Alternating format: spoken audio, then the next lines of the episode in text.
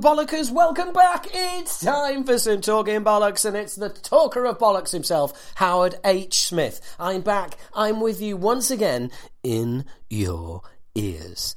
Hello, welcome. I am your host, Howard H. Smith. I am a stand up comedian. You can track down my uh, character, Keith Platt, who is my professional Yorkshireman comedy character at keithplatt.co.uk. Does anybody bother with websites anymore? Or all over social media. Also, you can. I am the lead singer in UK thrash band Acid Rain. You can check us out at acidrain.co.uk. Does anybody really use websites anymore? Or all over social media. I also do a bit of spoken word, a bit of quiz mastery, a bit of all sorts of bits and pieces, but mainly right now, I am your very own lovable cunt. That's me, your opinionated talker of bollocks, Howard H. Smith. And what, pray, what has been going on in the world of metal since last we spoke? Well, a few little bits and pieces. Um, First up, I want to hit you with some tunes that I is listening to at the moment. Um, I apologise for the repetition of any of this um, from Radio Bollocks. There may be a little bit of a, a, crossover or Bollocks Radio. I'm not sure what I'm what I'm calling it, but go and find it. It's on the Talking Bollocks YouTube channel. It's a radio show. Comes out once a month. I do lots of stuff on it, so go and listen. So I will, but there, there'll be a little bit of crossover. But the point I'm getting to is. Um, the new Candlemass album and the new Exumer album are really doing it for me. Basically, um, really liking both those albums. Um, and uh, and funnily enough, I got into Candlemass because of the um, uh, Different Times podcast, of which Paul Waller is going to be on very soon. And I forgot to mention to him that I um, that I got into Candlemass because they mentioned it, and in fact, um, I've had to message him since the interview finished not long ago and tell him that. But anyway, um, the the Exumer album, uh, the, the, the Candlemass album, is um, is called The Door to Doom, um, which is very doomy. It sounds fucking brilliant, by the way.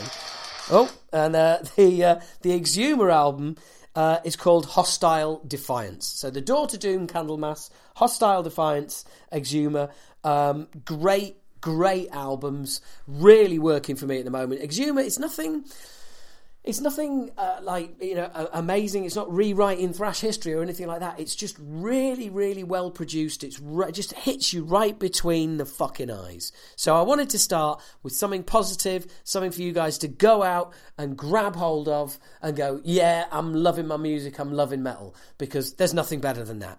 And now, yeah, what else has been announced? Um, what else has been announced is the whole Burn My Eyes Machine Head lineup.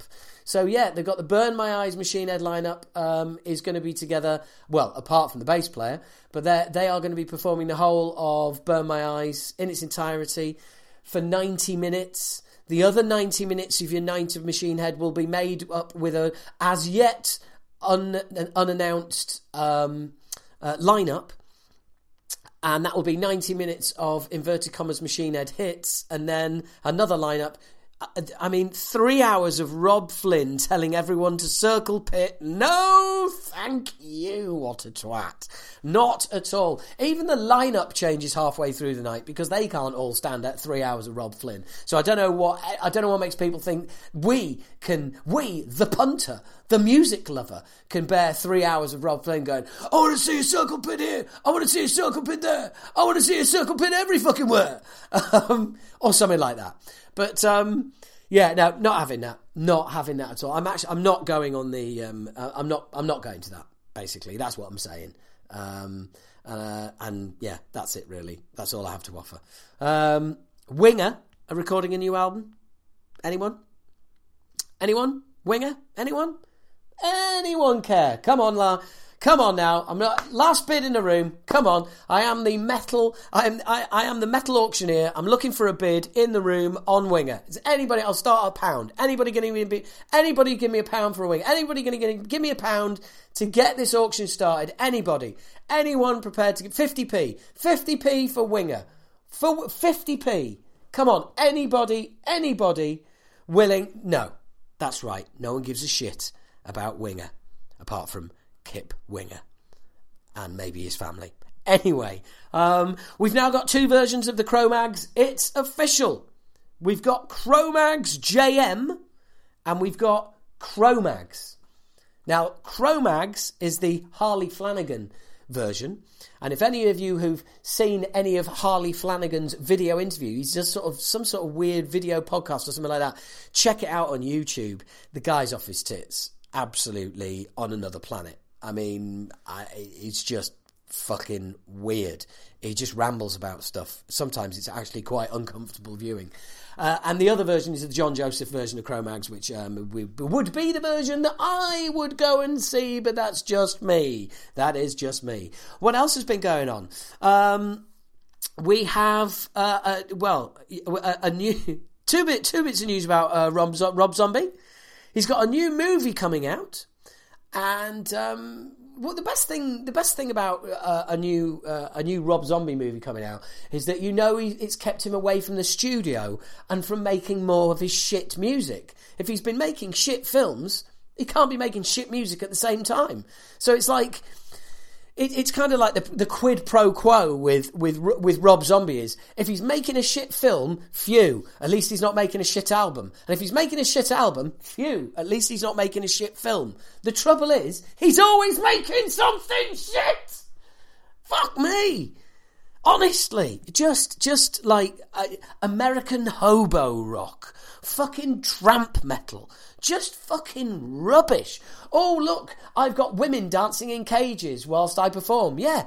Well, you've got to you've got to have something going on stage that's worth looking at because you're playing shit songs and you look like a bunch of fucking meth addicts. Um, but there you go. And apparently, oh yeah, and apparently, John Five says that Rob Zombie is working on a new album, and it will be, and it will be quote something else. Says John Five. Well, I presume that means good because everything else he's done has been shit, absolute shit. I get fucking exercised by Rob Zombie. I really, really fucking do. See, people seem to absolutely love that guy. I mean, you know, they worship worship him worship him. And um, I just think he's shit. I think I've got that across, haven't I? So, um, also, uh, this is a little something. Um, Kenny, Dunk- Kenny Duncan mentioned this on Twitter, and it's just been tickling me pink ever since. I'm about to ruin the song. Um, uh, Hello from the Gutter by Overkill for you. So if you're an Overkill fan and if you like that song, probably just skip forward um, 30 seconds or something because I'm about to ruin it for you. So, as, as, as for those of you don't know, the chorus to um, to the song goes, "Hello, hello, hello from the gutter." That's my best Robbie uh, Bobby um, Blitz impression. He can punch me in the face for that when he sees me next.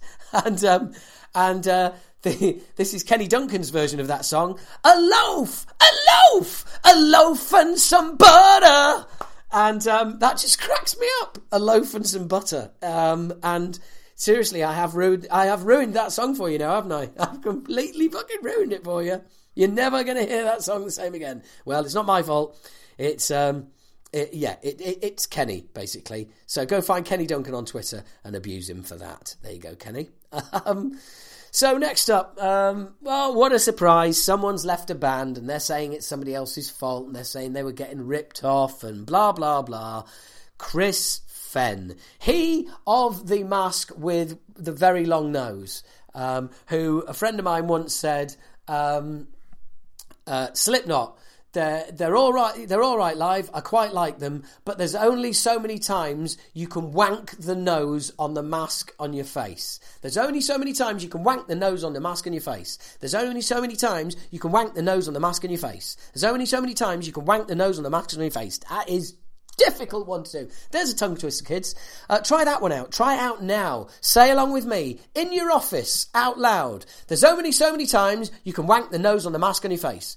There's only so many times you can wank the nose of the mask on your face. There's only so many times you can wank the nose of the mask on your face. Oh, I fucking love it. I'm getting into it. There's only so many times you can wank the nose on the mask on your face. Oh, yes, I'm, I'm rocking. Go on, say it out loud. Repeat, repeat with me. Loving it. Love it. Great. Okay. So anyway.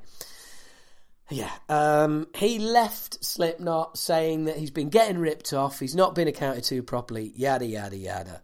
and turns out he shouldn't have done that. And whenever you see shit like that, whether it's Dave Lombardo or whether it's Chris Fehn, you know that long term they're gonna end up being wrong. And um, uh, a statement from the Slipknot uh, solicitor basically said, even a cursory review of Fehn's complaint reveals the complete absence of necessary allegations.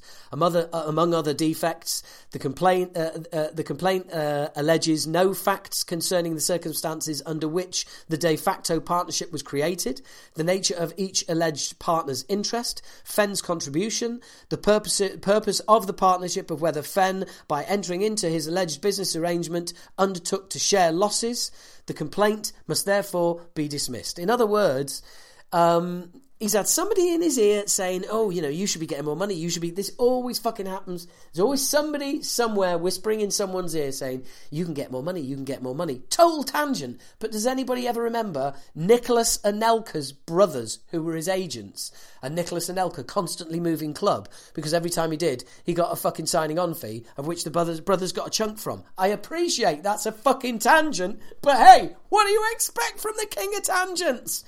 Um, yeah, it, just yet again somebody goes fucking postal on their band members, on management structure, and everything else for no fucking reason. Such a shame. Such a shame. So, what else been going on? Um, oh, kill me now. New Babymetal song, Elevator Girl. Well, I think that's quite quite a- apt because Babymetal is basically elevator music. It's it's it's it's metal that has been made to be to be played in elevators. It has no artistic quality whatsoever. There's now only two of them because one of them has left and is going to be is going to go on to do some fucking solo career, right? But um, they are a J-pop act. They are referred to as a J-pop act, as in a Japanese pop act. We've got K-pop, Korean pop, J-pop, Japanese pop. They are a they are a band that has been put together. I've said it before. I'll say it again by a management company. It is a J-pop um, money making scheme. That's all it is. Has no artistic work worth, and they call it right. Uh, I'm going to make a mess of this. Um, they call it. Uh, Kawaii metal or Kawaii metal, K A W A I I. Kawaii metal. Kawaii meaning cute. Cute. Now, metal can be many things, is many things, was many things, and shall be many things. But one of those things it will never be is fucking cute. That is not what metal is and it never will be. So I, I, I know I, I know I've done a shitload on um, uh, Babymetal, but it's worth doing because they are fucking shit, and and they, they just seem to have seeped into and been accepted so easily. It does my fucking brain in. And, and that the whole oh but you know makes my kids want to get into metal. Then you're doing a bad job of, bit of parenting. You don't need a fucking entry level band like them to be created so you can get your kids to like metal. It's just it's not happening okay? Bad parent bad parent sit down sit in the corner. Anyway um, some other shit that's going on. Right uh, this has been exercising me um, quite considerably. Um, at the moment yet again, we've got a few people saying, oh, rock and metal is dead. We've got a few people saying it's not dead. We've got a few people saying it's never going to die. We've got a few, and I'm just absolutely sick to the back fucking teeth. It seems to be, uh, uh sorry. mm, nice. Um, it seems to be either a question that does the rounds, or some artist suddenly decides that they're going to say that um, they think metal is dead or rock is dead. You know, it's usually somebody that's nothing to do with rock and metal, or it's somebody who is to do with rock and metal. There's always and and this whole thing, this whole debate, this whole oh rock's dead, no it isn't, yes it is, oh no I think I think it's as healthy as it's ever been. I think it's in the most unhealthy state it's ever been. I think it's unoriginal. I think it's really original. I think there's stuff, nothing's going on, everything's going on. No one's buying product. There's product being bought. Everyone's streaming. No one's streaming. What the fuck? All this fucking moaning does my head in. People going on about whether metal's alive or dead. Here's how it is, folks. It's a music genre. It's not going to disappear anytime soon. Just like rap isn't, just like grime isn't, just like pop isn't. No, no, no genres are going away. They're not disappearing. I mean, metal is as is is as broad as it's ever been. Look at all of the different fucking genres there are. I mean, yeah, so the, the genre of heavy metal could die tomorrow. It'd still leave another 250 genres in its wake, including fucking nature core for fuck's sake. So why are we even having this conversation? Oh, rock's dead, metal. It's fucking pathetic. It's people desperate, desperate to try and get some attention. Desperate for press, desperate for attention, desperate to get their pathetic little voices heard. It's always going to be around. It's never going anywhere. It will always exist. And it will just go through its peaks and troughs as it has ever, over the last 50 fucking years since it was invented by Black Sabbath, right? It's gone in peaks and troughs. It's been peaks and troughs. It's been really popular, and then it's been not so popular. Been really popular, not so popular, uh, and then it wavers in and out. And do you know what? I don't give a shit. Okay, it's more than music. It's a subculture. Subcultures do not disappear. They don't just vanish. Metal is a subculture. It's not just a form of music. That is why it will always exist. And that is what why invariably the the so-called artist that you're hearing who's got their opinion on whether metal is going to fucking die or not completely forgets the fact that it's more than music because all they are is about the music because they're a musician and they've got their head shoved firmly up their arse, stuck in their own world. And what they forget is that it's a subculture. This means shit in people's lives um, that that most people who are, you know, a casual music listener would, could never understand, and you would never be able to explain it to them in a million years. So why fucking bother? It's not going anywhere. It's going to be here forever. Rock's dead, rock's alive, whatever. Not fucking interested. So, that's enough of me not being interested and ranting. What say we get an interview up here? Why, let's do that, Howard. Let's do it. So I went down to the underworld at the beginning of the month and I got to catch up with my very, very good friend Shrapnel. And here is the chat we had. Back at the Camden Underworld, um, it finds me. I'm with um, I'm with Nathan from Shrapnel. Let's uh, should we have a chink of beers? Wee.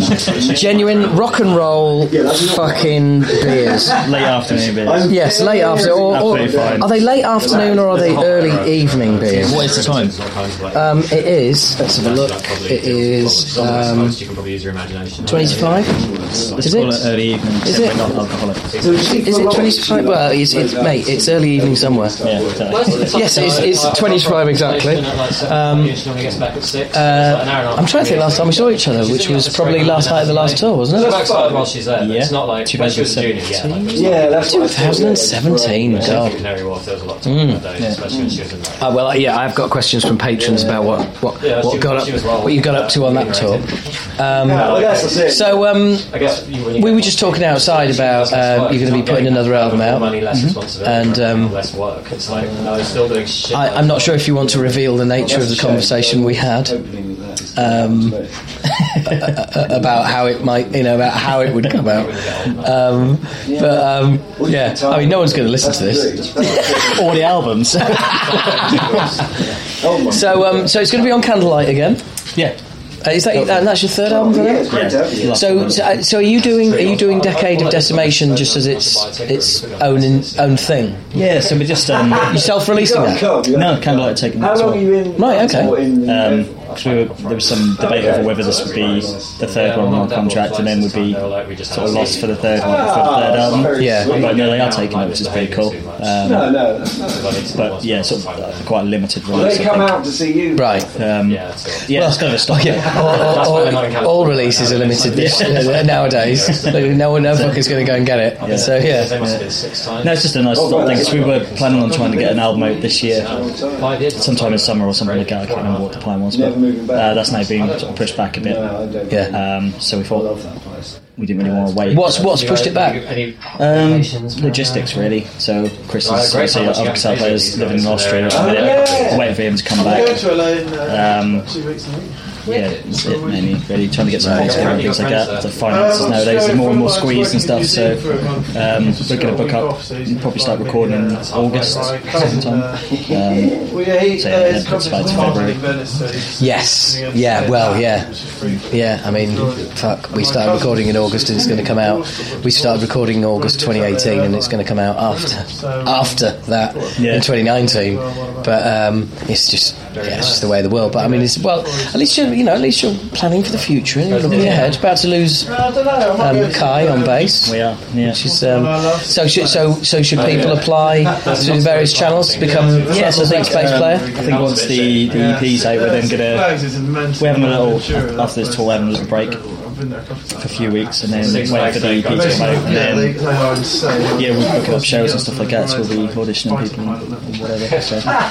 But then Kai's, we're not hundred percent sure if Kai's leaving anyway. So Right, okay, because uh, it depends on an, if he gets a job or not. yeah, I think so. So there's a few other things. So, well, if it depends on if he gets a job or not, I'd be, if I were you, I'd be pretty confident he's not going to be fucking leaving.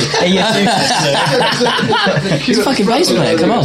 These uh, personal beers or are they riders? They are all of ours. Oh, yes. Um, so, um, yeah, well, look, I wish you, I, you know, I, I wish you all the best. Still, um, still loving it though, you know. Yeah. Still at it. Still enjoying getting out Actually, there. that was um, one of the cool things about the the EP because um, yeah, what? Big boy time. That's big boy time. All right, okay. Thought it would be big. Yeah, yeah, no worries. well, let- let's carry this on after sound check. Okay, so that was the um, that was sound check out of the way. Um, it has been completed. It is done. Sound check is done. It is all done.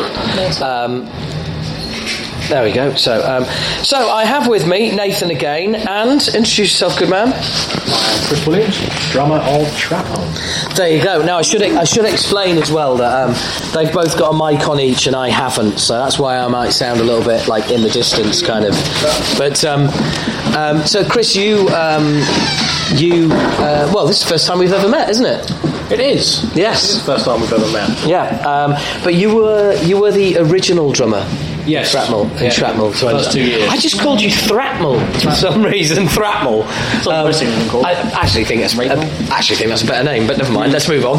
Um, so we've gone very Alan Partridge. um, um, so what made you leave? What made you come back? I, actually, let me just stop, stop you there. What made you leave? Don't know why I asked you that question. Met the rest of the band. Know why you left. um, no, so what? You know, you left. You came back.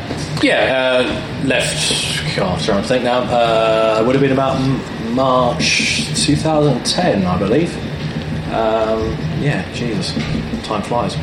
Yeah. And then, um, yeah, left for just personal reasons, etc., etc. Um, it was not really worth going yeah. going into. Thank you, Nathan. Yeah. And um, yeah, just uh, then last year, early last year, January, February time, um, I've, I've remained remained in contact with the guys. So, you know, since, So th- there was no hard feelings. no, no, no, no, none at all. It was all, it was all, it was all fine. It was all amicable. Um, yeah, fuck you. well, it was from your side. you should have heard what they used to say about their old drummer uh, when we saw them. No, no, not at all. Yeah, then, um, like I said, early last year, uh, got a message from the guys um, asking me back, just saying, know, do you know of a good drummer? And I said, no, but Classic. I am available. I was going to say classic shrapnel. Uh, yeah, all right. Uh, yeah, Chris. Yeah, um, yeah. We well, we- we've got a drumming place in the in the band again. Oh, really? Yeah. Do you know anyone? yeah, it was. It, it was You insulting fucks. It, it was pretty much worded like that. And, uh, I, I, I've, I've said for the past few years That is so shrapnel.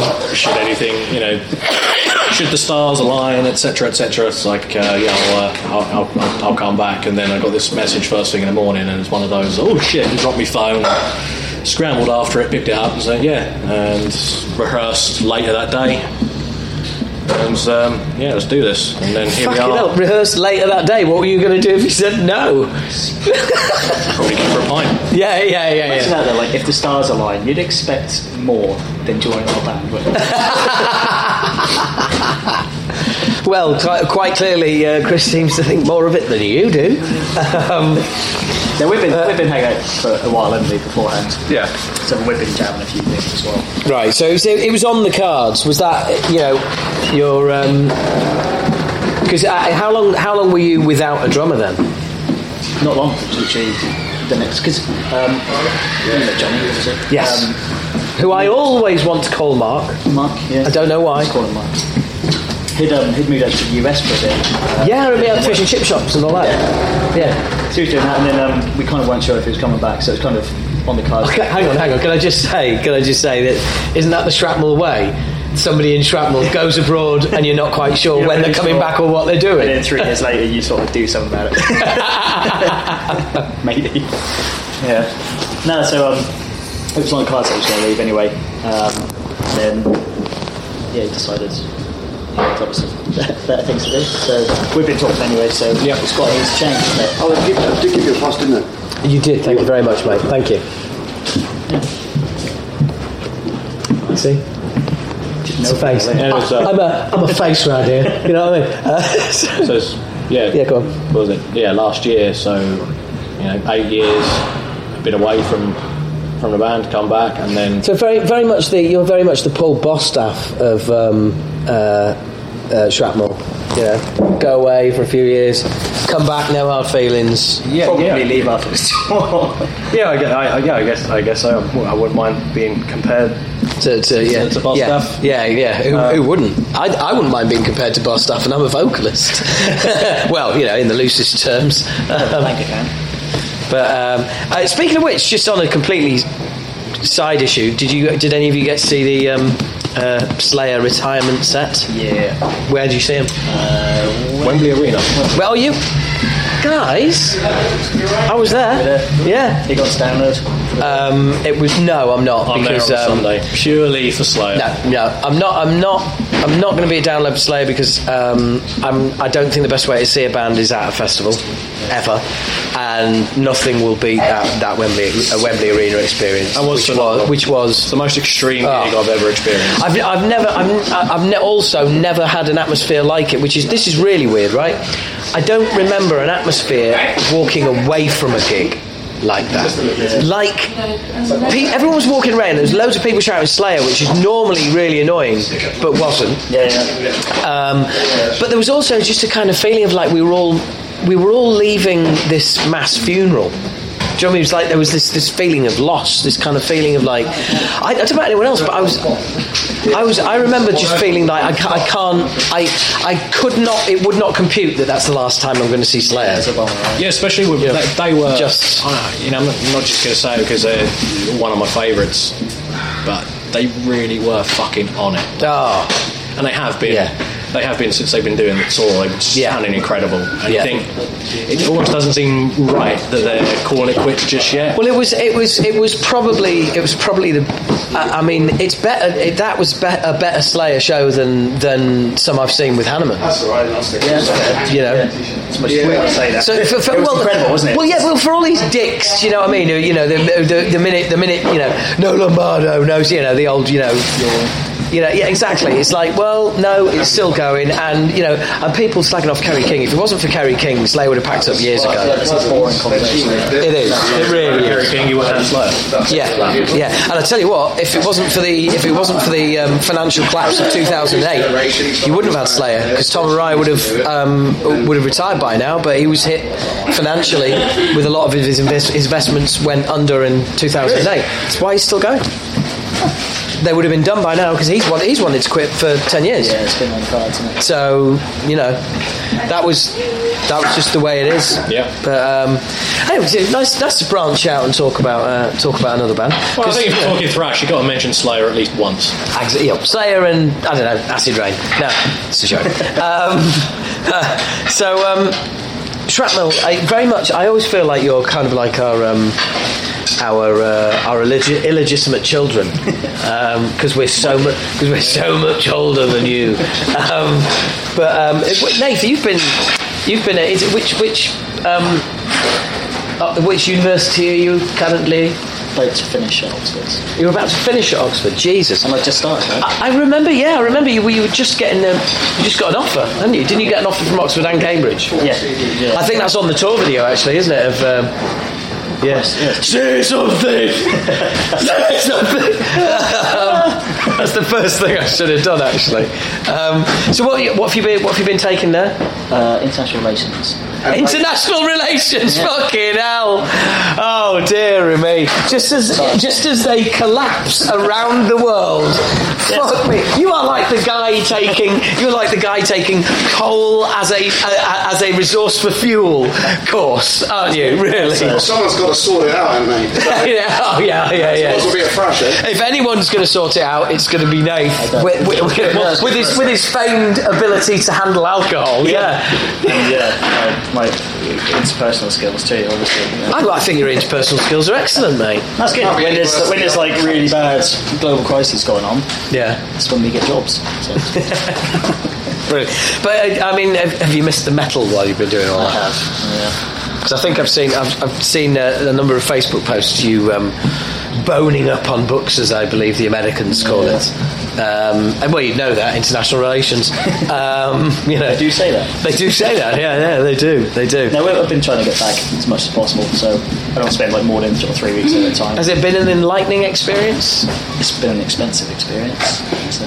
And is it going to? Um, is it is it going to you know is, is there is there not a job at the end of it but is there something that you want to do at the end of it? Because I presume you don't take international relations and go yes right now I can go and work as a trader.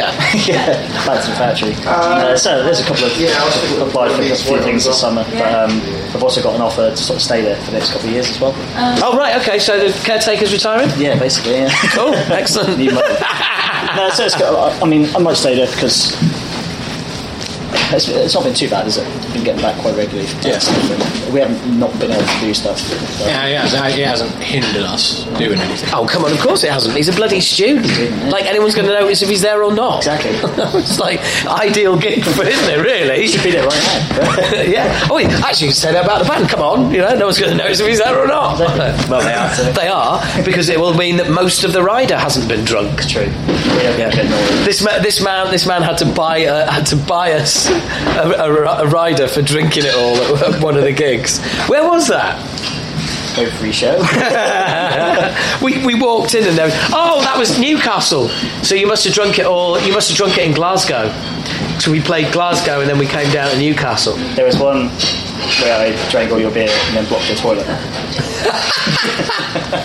Brilliant, brilliant. Oh, yeah, See, yeah. back in back in the day, that would have involved that would have involved our management having a conversation with your management, and then you getting thrown off the tour. Nice work, nice work. It's not my fault. It just comes to Yeah. Uh, at this point, I'd like to point out that Nathan's had a can of beer rolled across the floor to him by by Jay, who has who has, who has the, the best excuse for not being not being at a sound check ever. He was stuck in traffic. I- I'm sure Freddie Mercury would have something amazing to say at that point and then end it with Darling. It's fashionable to be late, darling. Well, it's, well, it's funny you should say that because in the in, in, the- in the least surprising d- diagnosis since Freddie Mercury got his AIDS diagnosis, I was recently diagnosed with ADHD. No shit. Yeah, there you go. That's the reaction of everyone. That is the reaction. Of, Oh, honestly, you're- you're- yeah, yeah, yeah. I know. Honestly, everybody I've said it to has just gone like, "Well, yeah. Did, did, did you not know? We know that. Yeah. Did you not know? We we all knew." It's great though because it's, it's going to give me it's going to give me a way of dealing with gay men because gay men love me right because I because I have a childish youthful appetite for life and they mistake that for gayness. So now I can now what I so now what I can say is like look whatever you're picking up on love it isn't gay it's ADHD. Now piss off unless you've got tits. Um, mm. This has turned into a bit of a gang, bit of a gang interview, isn't it? so, um, so Jay, uh, uh, what's your um, what's your feelings on the uh, on the lineup? Yet again, there's going to be more changes. Kai's looking at moving on, and Well, to be honest, I'm in it for the Bukkake only. aren't we all? Yeah, and know, it's disappointing though. 'cause, Like, I mean, what's it, eight dates on this tour? There's not been one Bukkake. Dear me. Um, We'll sort something there out. was, but you weren't there. You were late. and we'll try and try and sort it out for I you. thought we mate. get the Swedes over. I thought maybe they're Yeah. like Bukkakes. I've, I've genuinely got I have genuinely got a T-shirt that says in big in, in big letters "Bukkake ruined my carpet." you can't oh that after demanding you be involved in one. Yeah, I know, but that's why I've got bloody hard floors at uh, not that, not just those that are bloody hard. Um, so, um, so, so, Chris, you were welcome back into the fold. Uh, you, uh, let's get, let's try and get back onto music, shall we? Um, and uh, have you re- so have you recorded any stuff second time round with the band? You did? Uh, did you do the last album? I'm sorry, I'm confused. No, not, I'm not on uh, the first or second album. I was just on the first two EPs. Right. Then, Oh, that's got a sting. then, um, then went. You got to come back to these cunts after they treated you like that. Yeah, pretty much. I, then, I, I then disappeared off the face of the earth. Um, then come come back, and recently, uh, early part of this year, we have recorded a 10th anniversary EP. The uh, is it entitled "The Decade of Decimation"? It is indeed. Wow, I've noticed a very powerful social uh, uh, social um, media advertising you've been doing on that, big time. And then I went on the site and I had a good look around, and after ten minutes, still couldn't find out when it was being released, so left the fucking page. Um, I did. It's like it's all there. Do you want this? Do you want this? Do you want this? Yeah, yeah, yeah. But when is it available? April 5th. April fifth. You can pre-order. Brilliant. Thank you. Awesome. This will be coming out late after that, but um, and you uh, yeah you you will when you get the get the CD and listen to it there'll be three re-recorded tracks from the very first EP right. Okay. and Lazy. one one new song as well uh, Oh right, okay. Yeah. Ooh, round of applause, round, round of to applause for the creativity, boys. One new song. Actually, do you know what? I'm sorry, sorry. For, you're looking at somebody who's released two new songs since 2015. I humbly apologise. yeah, yeah. and no new album since 1990. I should shut the fuck up. I do apologise. Slapped back into my place. Uh, good. Well, I, and. and I mean, coming back, was it just like, wee, I wish I'd never been away, or was it just like, you know, uh, for me personally yeah yeah? yeah I uh, yeah I wish I never left looking back Really? yeah so Ah, don't do that. Don't don't do the hindsight thing. No, no, you no, let, you yeah. let you had your reasons. you Yeah, had yeah, your reasons. exactly. So, but yeah, whatever happened has, has happened, and that. But you know, it's sort of back now and just all looking forward. You know, looking forward to um, recording the next album, Yeah. um, which we have been have been writing, and yeah. How far you in, how far you into the writing of that then? I think music, music wise, it's almost there, isn't it? It's you know, we just uh, Oh, is it a bit like the sound check? Is it? we just uh, just fine, just just, uh, just sort of down to fine tuning the, the the songs now, um, sections, uh, etc. and stuff like that. They just then we're sorting out the the vocals, the lyrics. And, Right, yeah. Um, I, I, I, I, wouldn't want to put a deadline when you know a, a date of when we're going to hit the studio, but we are looking at uh, late summer, uh, early autumn. Um, yeah, so we'll, we'll see. Um, um, this EP we recorded with Scott Atkins, Grindstone Studios. right. Um, great guy to work with. I was just going to say, was a uh, good to work with you. yeah, he's really, really on the ball, um, and just uh, Hmm great his job. But a really great guy as well. And that, well, that, but that's that's key. I mean, like you know, we, we're recording our album. It's like we've we I, I interviewed interviewed Jace yesterday for a podcast, and, and we were saying it's like, you know, he he feels like. Well, he's he's got a relationship with, with us that he's like never had with a with a with a, an act he's recording before, and he, gen- he said he genuinely feels like you know the sixth member, and and that's important because in the recording process he's going to have to say things to you that you'll only accept from somebody that is i- i- is a is a nice guy and that you feel close to because you know, sometimes sometimes someone's got to say, you know, that's not good enough. That's not working. You need to you need to rethink that. This is my favourite bit. It's not working. You're going to have to change it. You know, um, and and. And, it, and if you've got a hint of sort of you know cunt in there, it's just it's it's just counterproductive, isn't it? Because because the thing is that the thing is you'll you'll take that and you'll think about it from somebody that you, you admire, you respect, that you know you get on with. But if, you know if somebody's being a bit of an ass and they're in charge, it's like oh you need to rethink that. You, you, you just you're hardwired to go yeah, and you need to fuck off. Do you know what I mean? It's like Yeah, yeah, it's definitely. I mean, important that somebody can become part of the band. Yeah, yeah. I mean, we, we didn't get any um, any of that from Sky. It was just it was just good vibes. all- It's like kind of All the gone back to school, wasn't it? Yeah. Because I mean, we're, you know, we've been working with Russ uh, for what, since 2010, what, since since he was last in the band. Oh, what Russ Russell? Yeah, Right. Um, so it's just a completely different way of doing things. Uh, in, in what sense? Just a different actually, actually, technically. Yeah, yeah. Right. So, Even- so what? So Russ is Pro Tools and he isn't, or No, like uh, just performance-wise. So Russ should go in, get drunk, go to track the song in, in one take all the way through.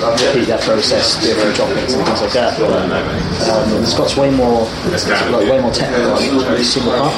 He should, you know, track a version for ten minutes. Same thing with really good song. He's a guitar player, right? He's in Sam Brand. I think he's really into his technicality. He wants to get, you know, yeah. So he, wants to get the triplets. yeah, and he's, he's you know, shift it, shift your palm, get the get the tone right on the strings that they go. and Yeah. So, look, I mean, we, we, never had to bother with that kind of stuff before. Right. with, with me, it was um, he wanted me to play through each song once, and then each section of each song did half a dozen takes. Yeah. He wanted me to put my all Yeah. Yeah. into Oh, yeah. each- No. No. Absolutely. into each. So it just sounds massive. That, that's that's exactly that's exactly the way that's exactly the way we were. Where you record you record the you record the drums in sections. Yeah. Because especially thrash, because if you record it all in one, by the time you get to the end of the song, you're knackered. Yeah. You know, you need to be that. So it's literally yeah. First, as soon as you've got a as soon as you've got a stab. That's an, that's an out for the drums. Whenever we're, even if we're writing a tune, when you're writing a tune, you think of how you're going to be recording it, and you think like, and it comes, and you think, oh right, let's put a stab in there because when we're recording it, that is, you know, as well as it sounding cool, but when we're recording it, there's gonna, that's going to be a great place for, you know, to be able to get out. Um, but it- yeah, it makes complete sense, absolute sense. So that's the first time you guys have worked like that, yeah, yeah, yeah, it has been. Um, right? So hopefully when we go back, um, at least doing drums with him again. Um, maybe the whole thing. I'm not really sure yet, but yeah, maybe Yeah. yeah. 14 chord moving again. yeah, definitely. Yeah, I, I, it's it's weird when you go from having been working with somebody for a lot and then changing it up. And, Yeah, so I mean, it's complete. Even to the, to the working hours, it's like a nine till five. We're working every day, whereas normally we're we're tracking at three o'clock in the morning, or you know, it's, it's completely different. Which is nice actually, mm-hmm. because I think you, you do get a little bit lazy and stuck in your ways. I think Scott was kind of really cracking the whip with me, which I'm, I'm not really used to. yeah. You know, really down to details. If, if I get getting the correct tone, getting the right, you know, hip scratches and things, But, really down but it's but it's all but it is the thing is you know it is all it's all coming from a good place. It's all coming from that place of um, we're all working towards the same goal. We want this to be as good as possible. and it, it makes you want to do it as well. So Yeah. you know, kind of you, You- of think you- you want to please him. Yeah, pretty much. Yeah, I know, I know, I know what you know. I know what you mean. I know what you mean. Absolutely. It's like you know, you, you want to do good stuff because you want to get. It's it's. I, I, I, I don't know how in a, a football you are, if at all, but it's like it's like li- hearing footballers playing. That like you know they they love playing for this manager, and you want to you want to do well for him. And it's it's the same with a good producer. You want to do they're your songs, but you want to do you know you want to do well for them. You know. Um, He's a- he's a taskmaster, isn't he? It's when you get a good reaction from him, you know he means it. yeah. He said that shit's hot. I mean, he's he, He means it. he, he has fucking loved the stuff that we've done because he's a he's an old school thrasher at heart. Yeah, I remember Stamping Ground. Yeah. Yeah, I mean, just talking about all the Mid 80s stuff. He all, yeah, all the 80s thrash, every, everyone from the big four to all, all the others, um, fucking well into it. And I was seeing even when um, when I was drumming along to the to the tracks, the laying, laying down the each section and stuff, I could I could see him as through through the glass. And just I turn around and look at Nathan. He's like doing air guitar to the riff for me. that, that sort of metal face that you call, yeah. Yeah, yeah, yeah. Yeah, so you, it's like it's like having a like having a fan in the room, a fan recording with you. Yeah, I mean, uh, in a way, I mean, when we first approached him, um, he was, yeah, well, more than happy. Just thought, couldn't wait to, to get us in the studio, really. Um, awesome. So yeah, it's just yeah, it's been great from the off. Too much.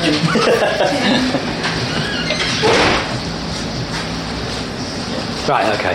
For four. Oh, right, okay, fine. Yeah, yeah, I got you. Got you, got We you. went over.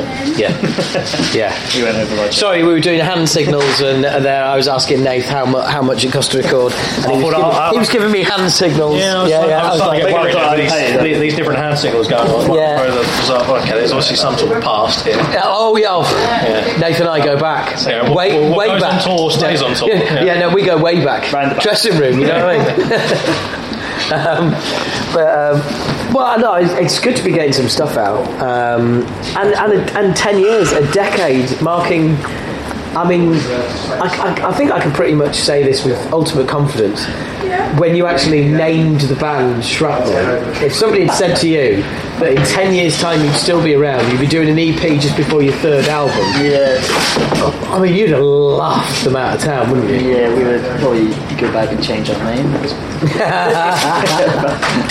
Yeah, but the thing I remember you saying to me, you didn't think you didn't think you were ever going to be any good Yeah. or ever be able to do anything. So just uh, here's this throwaway fucking Yeah, name for the band Yeah. because it's not going to matter because we're not going to ever do anything. Yeah, that was the problem. So we were kind of like, uh, we've broached the subject a few times. That is so even British. recently. we're That's so like, British, Should we change our name?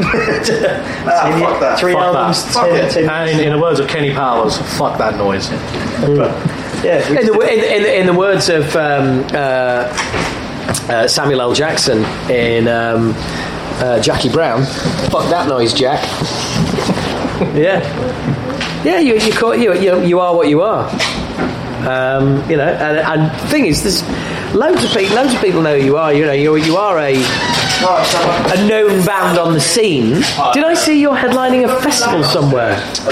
We've got uh, we're headlining uh, two uh, so far. We're, uh, we're headlining um, Sunday. We're closing out the Thrashosaurus Festival, in Norwich, yeah. which Know that. um, that's that, that's that's pretty much going to be our real uh, 10th anniversary show for us. So that, that's Well, it's hometown, isn't it? it, yeah, hometown when- show, 'cause when we played there- it also falls close to when we uh, we actually formed 10 years ago. It's Right. About a week week or so uh, removed, I think, from the from the actual date where the band sort of first got together. Well, when we played that's cool. there, um, uh, your excuse from this, but these cunts didn't turn up.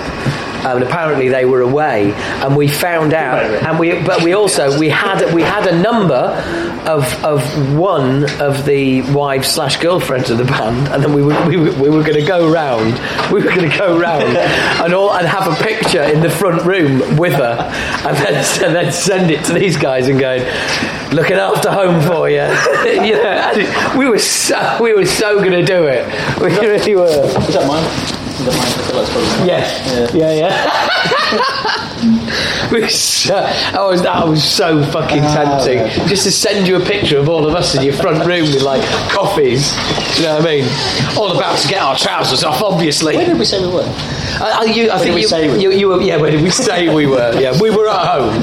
You were playing somewhere. I, I don't remember when it was, You can go back. Uh, the but it was a bit weird. It was a bit weird. second festival. Um, Yeah, second festival. Thank you for keeping up, keeping the thread. That's, that's, that's all right. Um, that's Heaps of Metal Festival. Oh in yes, Chesterfield. uh, promoted by is it Joe Heap or something like that? Chris Heap. Chris Heap. Yeah. Hi Chris, if you're listening, he sent me a friend's request. I turned it down. Um, to be fair, he did send me a message, which, which is nice because because on my on my Facebook it says, unless I've met you, well, unless we're friends, I'm not going to accept your friends request. Do you know why? Because we're not friends. Um, and it doesn't matter, matter how many mutual friends we've got, that doesn't mean we're friends. And the dude sent me a friend request and, and sent me a message saying, like, you know, Yeah, we know Tom. He's a good guy. which was, Kind and he's, well, he seemed like it. Nobody ever does that. It was a really nice touch. very passionate about, Really about appreciate Andy, uh, especially Battle. Um, Yeah, that's why. That's why I turned the friends request down. Yeah, not at all, Chris. If you're listening, yeah, we're, we're looking forward to that. Um, he's yeah over the moon that um, when he asked us to, to headline the festival, and we said yeah, sure. Um, yeah, so that, that that'd be good. That, that that's in June, early June. that's the summer. That's the summer plan, then, isn't it? That's the summer sorted. Sorted, yeah. Two shows, I think. Yeah. So, um, is there is there a is there a grand plan moving forward, or is it just like album by Not album? at the minute, but we, this is what we need to do when we think we're going to finish up this tour, have a little break, and then sit down and actually do some planning, which we never do. Why not do the planning in the break? Yeah. I mean, it's just an idea. It's, it's just a, A sensible. I think I think that's I think I. I think that's what uh, the honourable gentleman to my far left uh, was was uh, actually Suggesting. meaning to say. Right. Uh, Nah. I meant like go watch some TV. now after the ignore what he says. After the uh, Yeah. uh, after the tour, we'll be planning shit. We'll be getting shit done. And we look to hit the studio. Um, you have to always keep moving. he's come back. Because if you're standing get it- still, we'll- we'll get you're losing out. ground. We're adding we're adding more and more and more shows, which will be announced um, as time yeah. Goes by, etc.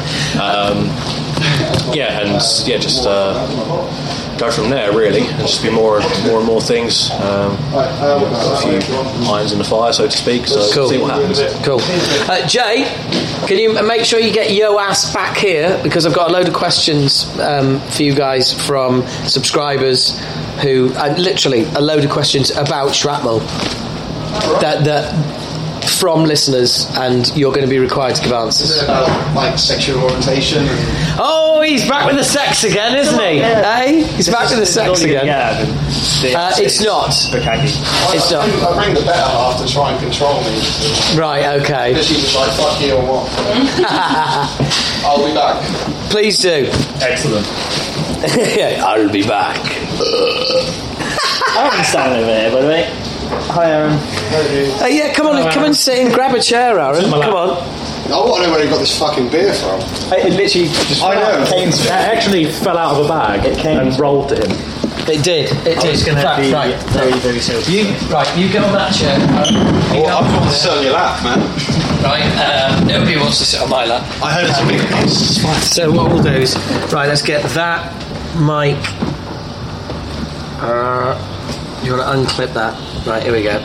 Sorry about the uh, sorry about the noise on the mics, everyone. But if we put the mic there, and if you put yours there as well, Dude, we came to Rider every night. I'm not going to let you steal the last. There we go. Sorry about all the uh, all the all the noise, guys, but there we go. Right, so we've got the mics. That's horrible, isn't it? So, so, so, so, so please introduce your um, your stand-in guitarist. This is Aaron. Yo. From Hello, Aaron. The band Sathamel. So the la- Sathamel. Yeah. What does that mean? Is that sounds like some sort of dark cartoon character? Yeah, if, if you want it to be. Yeah, yeah. It's, um, Sathamel. It's Sathamel. No, it's a- he drinks blood and It- it- spunks It's like, a, ju- mice. it's like a it's like adjudicator. It's adjudicator of the 13th Legion. So, Right. Okay. So yeah, it doesn't mean it- it's a band name, you know. It's Right. like, let's say it was out of break. Does it actually happen? Probably not that much. Probably not, no. Fire alarm off, didn't I? Ah, noise you've made in this venue so far today.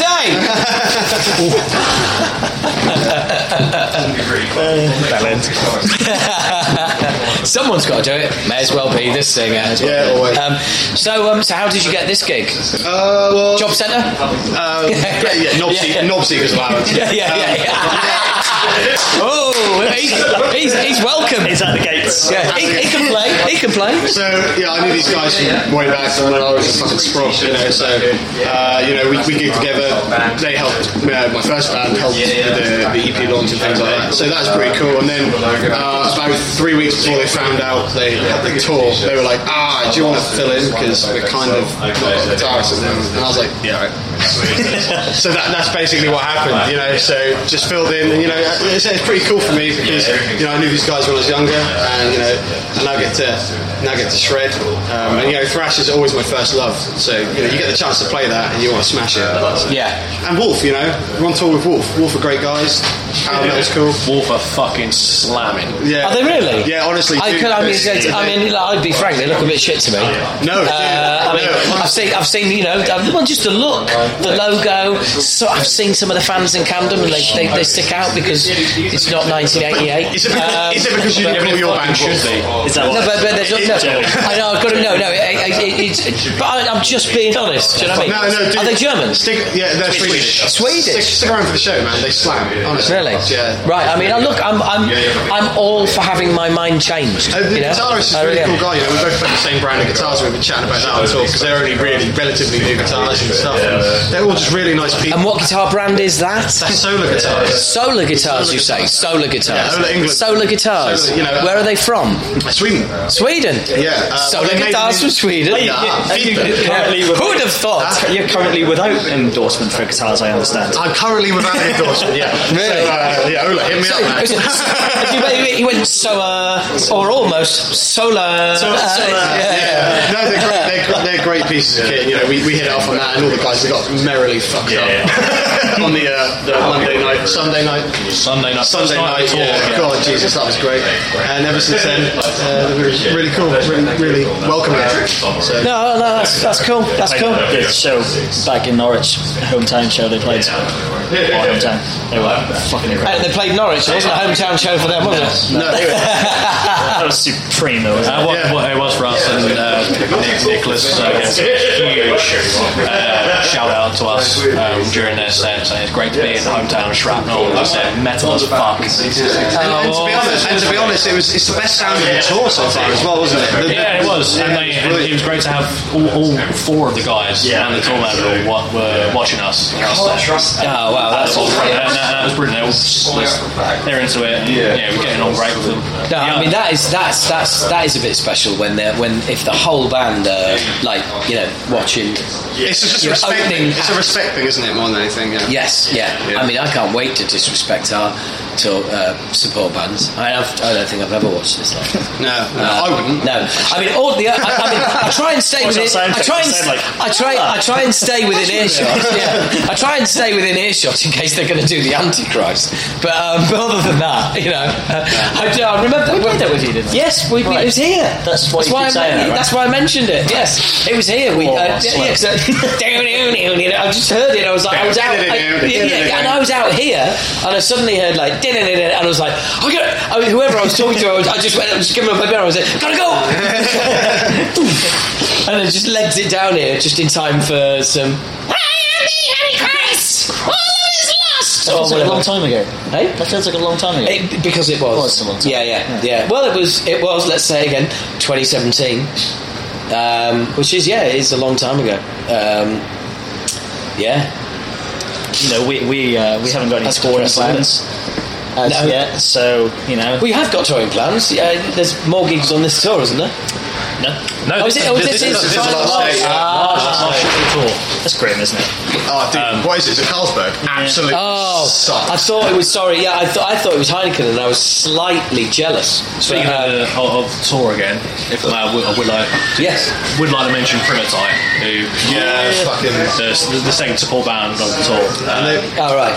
fucking awesome, awesome band, great musician, and that, that, that, that also goes goes towards awesome band, great musicians. Uh, Primatite, kind of modern hard rock, heavy metal, But with shreds, man. swing guitar works absolutely Just unbelievable. absolutely like they have shredding for breakfast every day. Guy, guys' vocals are absolutely insane. The range the guy has. is- Yeah, it's fucking cool, man. Can't, can't praise praise them high enough as a band, musicians, and great guys as well as, as our Wolf. Oh, that's awesome. That's really good to hear. So, it sounds, sounds like um, sounds like a tour of love. Yeah. There's- Oh, you are, you are there, Nate. Having a good old uh, rummage Are you doing a rake? Are you doing the nip and roll, right? Can we discuss this, right? No, when any, when any dude itches their balls, right? It's never a scratch. No one scratches their balls. It's a, it's a nip and a roll, isn't it? Or it's a rake. Yeah, it's a rake. Are you with that?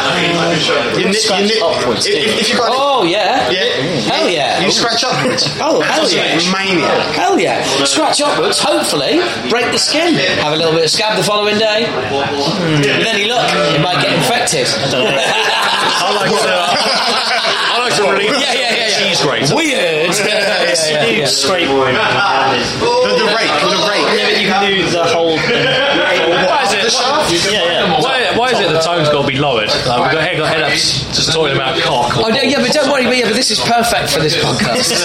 Why don't you talk about your cock? Uh, if, any, if anything, yeah, yeah. If, anything, if anything, you're hiring the tone.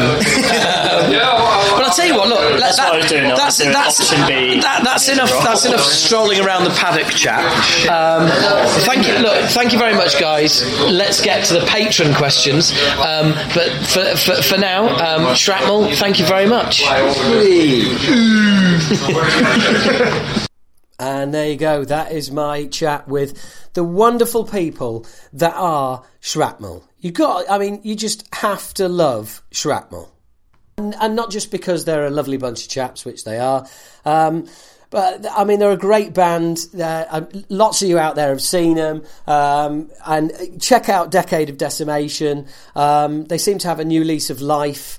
Um, although I know Kai, bass player and lovely chap, um, lovely mono-browed chap, uh, Kai is leaving. So um, wish you all the best, Kai, and hit Shrapnel up if you if you're if you're a bass player and you you think you can uh, you can pull that shit off. Then uh, get in touch with the boys. So. Um, uh, next up, um, one of my favourite films last year, Bohemian Rhapsody, is to be released in China without mention of Freddie Mercury being gay. So, uh, so that film's 25 minutes long now, uh, the Chinese version. That is just fucking ridiculous. I mean, I, I do have a bit of an issue with that because, um, I, you know, I know they played fast and loose with many issues um, and historical issues in the film, um, and people had a problem with that, and I didn't. Uh, but I think, you know, forgetting it, you know, removing the fact he's gay from the movie entirely just feels a bit wrong. But then again, you know, what would have Freddie done? Freddie might have said, "Oh, absolutely, love, make as much money as you can." I mean, who knows? But it just it just seems a bit weird, and I haven't, re- I haven't got really anything more to offer on that. Um, it just I don't know. It just feels wrong. Um, speaking of movies, yeah, I've done it. I have watched The Dirt. Everyone's talking about it. Um, it's all right. It's a bit of it's a bit knockabout. Um, the singer the singer has a nose like a dog. Um, I can't ever get past that. The guy who plays Vince Neil just constantly looks like he, he he's needs a bowl to go and just sit and start sipping water out of. It's weird, but other than that, um, it reminded me uh, of a time um, and some, you know, uh, you know, look. Motley Crue, there's been worse bands. They they had some fucking hits, right? And you know, they, they, they there have been worse worse bands, and they did contribute a huge amount to uh, to my sort of early years musically. Um, but yeah, it, it, it's not a great film. Um, I think it does bottle out to a certain extent because ultimately. Um, they, you know, the heroin diaries, all of that shit. I mean, they re- it, the the movie is never, never gets grimy and dirty the way a movie about heroin addicts should. For me, it's a little bit mainstream. It's basically if they made the movie of the book, if they made it for real, it would it would be X rated. So they've toned it down a bit, and by toning it down, I just think it loses a bit of balls. Um, so anyway, look, you know, we'll uh, check it out if you want. It's it's it, it, you know it's a bit of fun, bit of fluff. I, I I kind of enjoyed it, but you know whatever. Um, also, I've said it before, and then it stopped, but now I'm going to say it again because he started doing one again. There is a Dee Snider podcast. Yes, folks, a Dee Snider podcast. Um, so look it up. Um, it's on the digital uh, Gas Digital Network. Um, uh, the guy is just just talk sense. He's a ledge. Come on, You know? If you know what's good for you, you'll be finding the Dee Snider podcast. Anyway, uh, next up, I really have tried. I have tried. I have tried. I have tried. I've tried. Okay, guys, I've tried. I've tried to get into Devin Townsend. I have tried. Yeah? But, you know, quiet, whispery, whispery, oh, beautiful music, oh, beautiful music. Impossibly loud and heavy symphonic riffs. Oh, very quiet again. Lovely soft singing. Rockers screaming. All of that shit. It's all, all wonderful. And I'm very pleased for those of you that like Devin Townsend and get off on that. I just cannot do it. I, it's just, it's just not working for me. It's not working for me. Um, now, I, I, I have got into one of his albums, so just bear with me. I'm just gonna just gonna have a look for it. Hang on a sec. Okay, so here it is, and it is um, Devin Townsend Project Addicted. Okay, that's the one album of his that I have got into. Addicted. I don't know what year it was. It's probably about ten years old now. Um, this is exciting, isn't it? Man looks up year of CD whilst doing podcast. Um, how fascinating. Hang on a second. Not that you even care. It's exactly 10 years ago, 2009. So um, there you go. That was my uh, Devin Townsend album for the decade. Um, I just, uh, other than that, um, and, and, there's some cool stuff on that, but I, I, yeah, I just can't do it. I can't. Don't get me wrong. He's massively talented. He's funny. He's a great singer. He's a great performer. He's a great musician. He's he's fantastic on social media. I mean, I I like the man, and I like how incredibly relentless and creative he is. Just can't really find too much musically of interest. Um, you know, sorry, just not doing it for me. Not doing it for me. I'll tell you what is doing it for me though. I am now gonna play you the interview, what I did with Paul Waller of OHHMS and also of the Different Times podcast. And I just, I finished doing that before I started doing the podcast. It's podcast day today, folks. And just before I started doing the podcast, I interviewed Paul Waller. We had a great laugh, had a really good chat, and um, you're going to hear that now. Enjoy. Morning. Good morning. hey. Hey, how are you? I'm doing good, H. How are you? Yeah, I'm, I'm, I'm really well, man. I'm really well. Um, I, uh, I've, been, I've been looking forward to this. I've got to be honest. so am man. It's a, it's a really weird way life turns out. um, yeah, isn't it? Isn't it? Um, I, it's it's kind it's kind of odd because um, we listen to each other's podcasts, so uh, this this doesn't feel like the first time I've spoken to you. Yeah, and you, do you know what? I like listen to your records for so many years, thinking that I know H, and then I interviewed you some years ago. Really? And yeah, yeah, I, I did. I interviewed you for a uh, Scottish magazine that I was writing for uh, when, like, the online boom had just started, sort of thing. What was it? What was it called? Uh, right, it was called Penny Black Music. Right. Um, yeah, but it basically I was trying to to work with Penny Black to sort of learn my chops, and I just went out of the blue and just like they didn't ask me to do it. I just thought I'm going to interview H because I want to know what happened to that bloody Celtic Frost gig. and you were up for it, yeah. So we spoke for an hour. It felt good. Oh yeah, that that that sounds like me. I bet you couldn't shut me up. well, what what intrigued me most about that interview was that you hadn't um, you hadn't stopped your passion for metal at the time. Um, and like that was really intriguing. So I could have gone down that path, would have made a really good interview, but instead I was just like hammering on about that bloody show that like Tom G Warrior said. No, don't want any more thrash bands. Yeah, right. The tour, yeah, the tour that we were thrown off before uh, before it started. Yeah, so I Yeah. fucked up the interview because I was just wanting to know stuff to, to clear my past up. So yeah, Well, well, that's that's that's absolutely fine. I mean, um, uh, funnily enough, um, I was I was on Facebook the other day, and um, I, I I put a, uh, there was a comment. Do you know Dave Ling? yeah, yeah. Well, Dave Dave had um, had commented that um, he was going to interview Manowar, and they'd they'd asked they'd asked for the for a list of questions to be sent over, and he was just like, you know, who the fuck do they think they are? And I and I commented and put, uh, did you remind them that it's not the nineties? And um, and it got three likes, and one was from Dave Ling, one was from from, somebody else, and one was from Thomas Gabriel Fischer. And I was like, oh, oh, it's like that, is it? Hey, oh, you fucking like that, do you?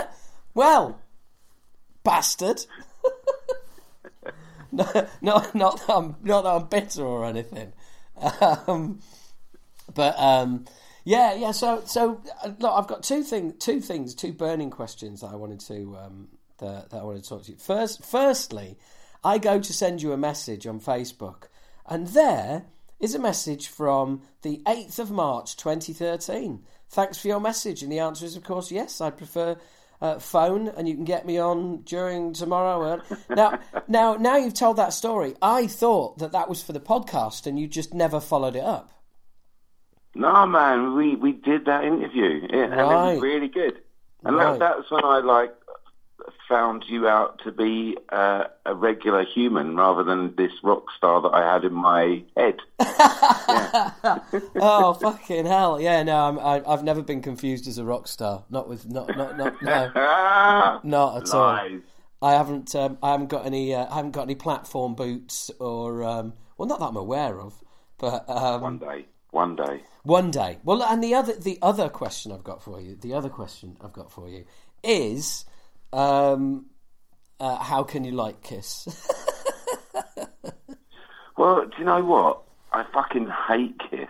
what? I've, I've, I've hated Kiss. I read Paul. St- so it's only a recent thing, but I read Paul Stanley's. Uh, I, I guess it's an autobiography, but Yeah. I don't know. Uh, whatever. Yeah. Um, and he not only put me off the other members of the band, but he put me off himself. Yeah. And yeah. I don't think yeah. that was the, uh, the the his intended target, but I, I just stopped paying into Kiss at that moment. That was it for me. Gone. Wow. So weird. Right, so so you you were a fucker because because um I, I'm I'm you know I've got some Patreon questions. There's some uh, there's quite a few to be asked uh, after the end of the main interview, um, Sweet. And um uh, and and you know and one of them did mention that they thought you were a huge Kiss fan. Well, hundred percent, man. I I oh, how old was I? Maybe seven, something like that, in Australia, and they'd come over. It was in 1980, so uh, I was actually five.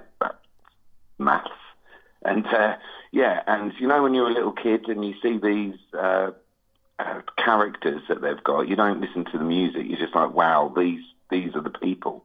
And it introduced me to not just to rock music, but to music completely. It was them and ABBA, Right. and that was it because they were both touring Australia at the same time. So Australia being a, a weird place that it is, Yeah. the whole the whole oh, I don't know the, the whole it just seemed as a kid the whole country was ABBA, Kiss, and that was it. And I chose Kiss rather than ABBA. I could have turned out very different, probably.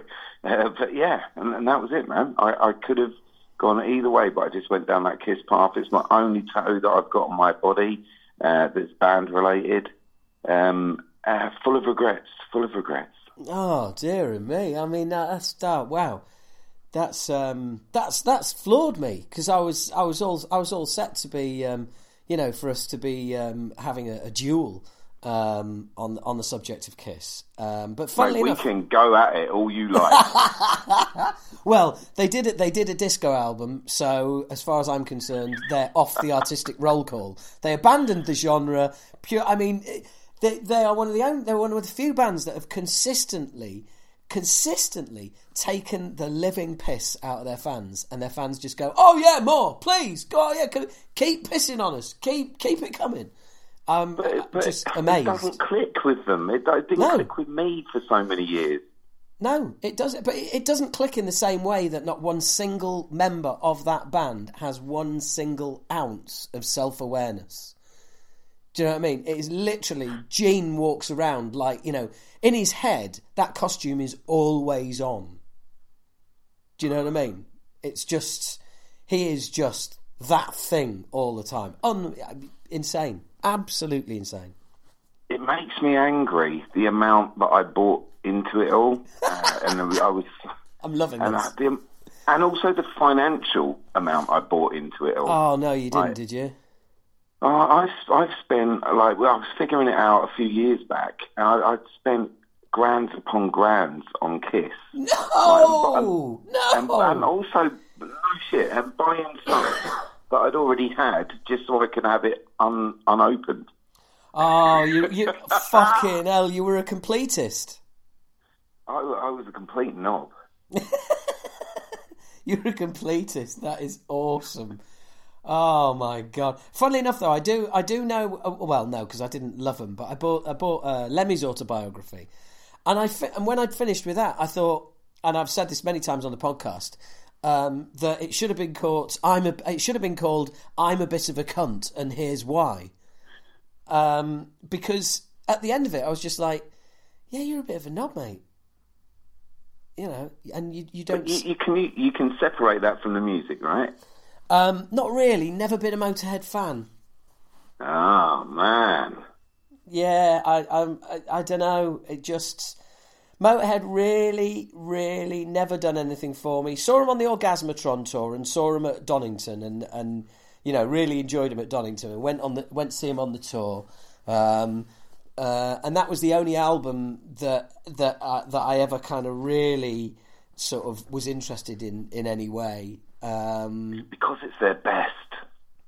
really, Orgasmatron is fucking incredible. really, because I swear, Oh my word! I swear I I- love that record.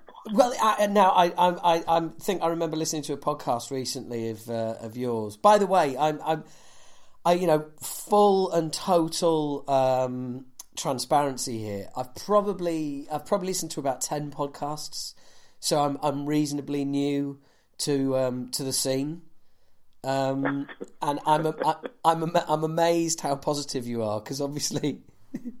I mean, I am positive about stuff I like, but um, I'm amazed how you're you're just constantly trying to be like open-minded and generous and all the rest of it, and where, whereas I can't wait to fucking piss on things. Do you know what? I think it's your podcast that's got me into this uh, thing now, whereas I'm not doing this anymore. Like there, there was a point the last episode where we were recording where I just thought, hang on, I go out on tour, uh, like festivals or whatever, and I'll meet these people, and I am getting a thump. I just know that someone is going to kick my head in because of something I've said. Do you ever feel like that? Because you, you let rip. Um, I do, but I think the thing is, uh, you know, there's there's years of um, of being a stand-up comedian um, does really stand you in good stead because ultimately I need to be able to walk off stage, and if somebody comes up to me and starts giving me grief about something I've said or a, a topic that I've that I've you know made fun of, I need to be able to stand there face to face and defend myself. Um, so I don't really worry too much about um, about anything I say in the podcast, to be honest, because there's I could tell. yeah, yeah, yeah. But there's nothing. There's there's, nothing there that um, that I wouldn't say to someone's face, or that if somebody took seriously when I was cl- clearly joking, I wouldn't have a problem explaining to them that they just had a sense of humour failure. Um, but I mean, invariably as well, it's it's not like um, I go off on targets that I am going to bump into at the next festival I play. I mean, I'm having a pop at Lars Ulrich and Dave Mustaine.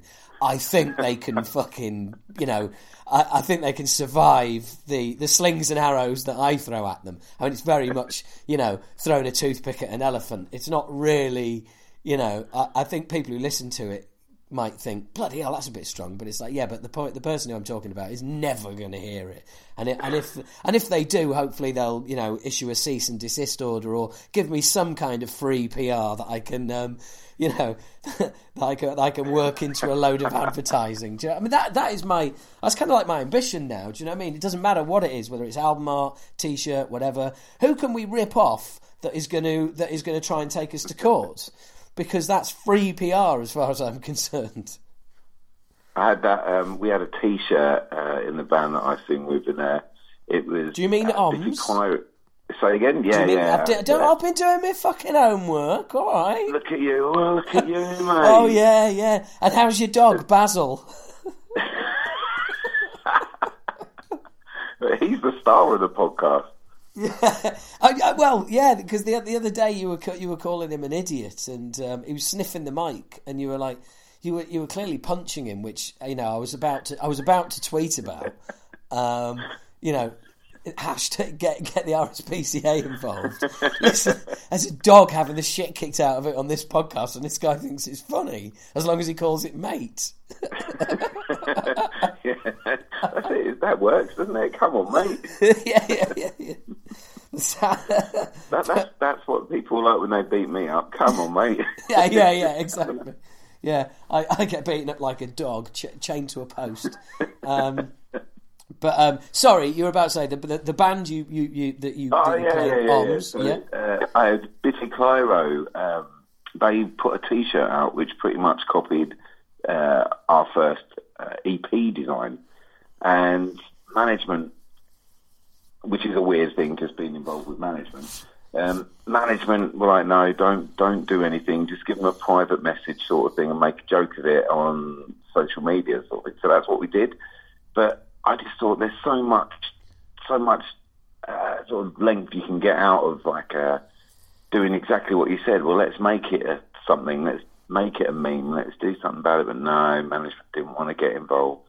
Yeah, yeah, no, and, and I I firmly believe that. You know, it's just like uh, ultimate. I, I I think there's um I think it's too many too many people apologise. Too many people back down. You know, um, you have people people will will say stuff. And then everyone everyone acts all offended. You know, the internet gets offended, and then they come out and apologise. And I just I just wish a few more people would just sort of double down and go, no, fuck you. Yeah, you're all you, oh, you're all offended, are you? Well, that's your right. But if you want to, you know, if you want to take a joke uh, and, and turn it into something serious, that's entirely up to you. Do you know what I mean? I just wish the people would kind of defend what they they they say more rather than just bow to the pressure of oh, you better apologise, you better apologise. Uh, another thing um, about your podcast is you don't really beat around the bush about it, and, and that's that's the refreshing thing. Like sometimes, especially in this day and age, you just want someone's actual opinion rather than they've thought about it, they've watered it down. So you know, Me Too's not going to get hurt, and then blur everything out. You know, sometimes that that's so refreshing. What a weird thing to say. Like just to have an opinion is a refreshing thing in this day and age. Yes. Um, well, I, I know what you mean. I mean, um, uh, and, and funnily, I mean, I listened to the Jamey Jasta podcast. Um, uh, I got to be in the mood, and and he can get on my nerves sometimes. And um, uh, and occasionally, I mean, the, the other day I was listening to it, and I was thinking, oh, you know, that, that, it was it was actually it was very good. It was quite insightful. And then there's other times where it's just like listening to an idiot savant spout conspiracy theories. Um, uh, and, and but there, he is very much um, trying not to say one single word that anybody could possibly be offended by. Um, and I admire, I actually admire that. I admire with which the the the the lengths he goes to to avoid certain phrases or certain triggers or or all sorts of um, bits and pieces, you know, where he's desperate not to offend anyone. And I just think, I just think that ultimately, if you can be offended and upset by a word, my advice is stay in the fucking house. Yeah, just because you you know your your life is over. I saw somebody. I said Wikipedia tweeted the other day saying um, saying that they put a tweet out that was meant to be a joke, A, f- a few people got offended, and they said like, you know, so re- we're really sorry um, to those people our tweet hurt. And I just thought, fuck me! If you can be hurt by a tweet, you, you, your life is over. You are done. You know, you are But absolutely you, say done. that, you say that, but at the same time, you'll get someone to say a stupid tweet two years down the line. Their career's done. That's it. Done. You'll, that's it. Yeah, yeah, no, The absolutely. world's gone mad. Yeah, yeah, yeah, absolutely. The world, world has gone bad. Well, I've said it before, I'll say it again. You know, the beautiful thing about the internet is it gives everybody a voice. Unfortunately, it's not until everybody has a voice that you realise not everybody should have a voice. Um, and, uh, you know, trolls, etc. Fucking hell. Honestly, we're, we're how many? We're, what, 17 minutes in, and we're just like moaning like two old bloody fuckers, aren't we, eh? No, the internet, fuck it. I've been. We're planning on uh, like starting to write new stuff, and like I was thinking of topics uh, to sort of get out at, and everything is old man shouting at cloud now. So I've hit it. That's it. I'm done. Like everything I hated about like uh, old artists, I've become that, and and I'm I'm you know I, I what sell a few thousand records. That's it. it's like I'm fucked before I even got there. Oh well. So, um, uh, now do you do you look after Instagram as well? Most of the time, yeah. I actually uh, give my daughter some money sometimes.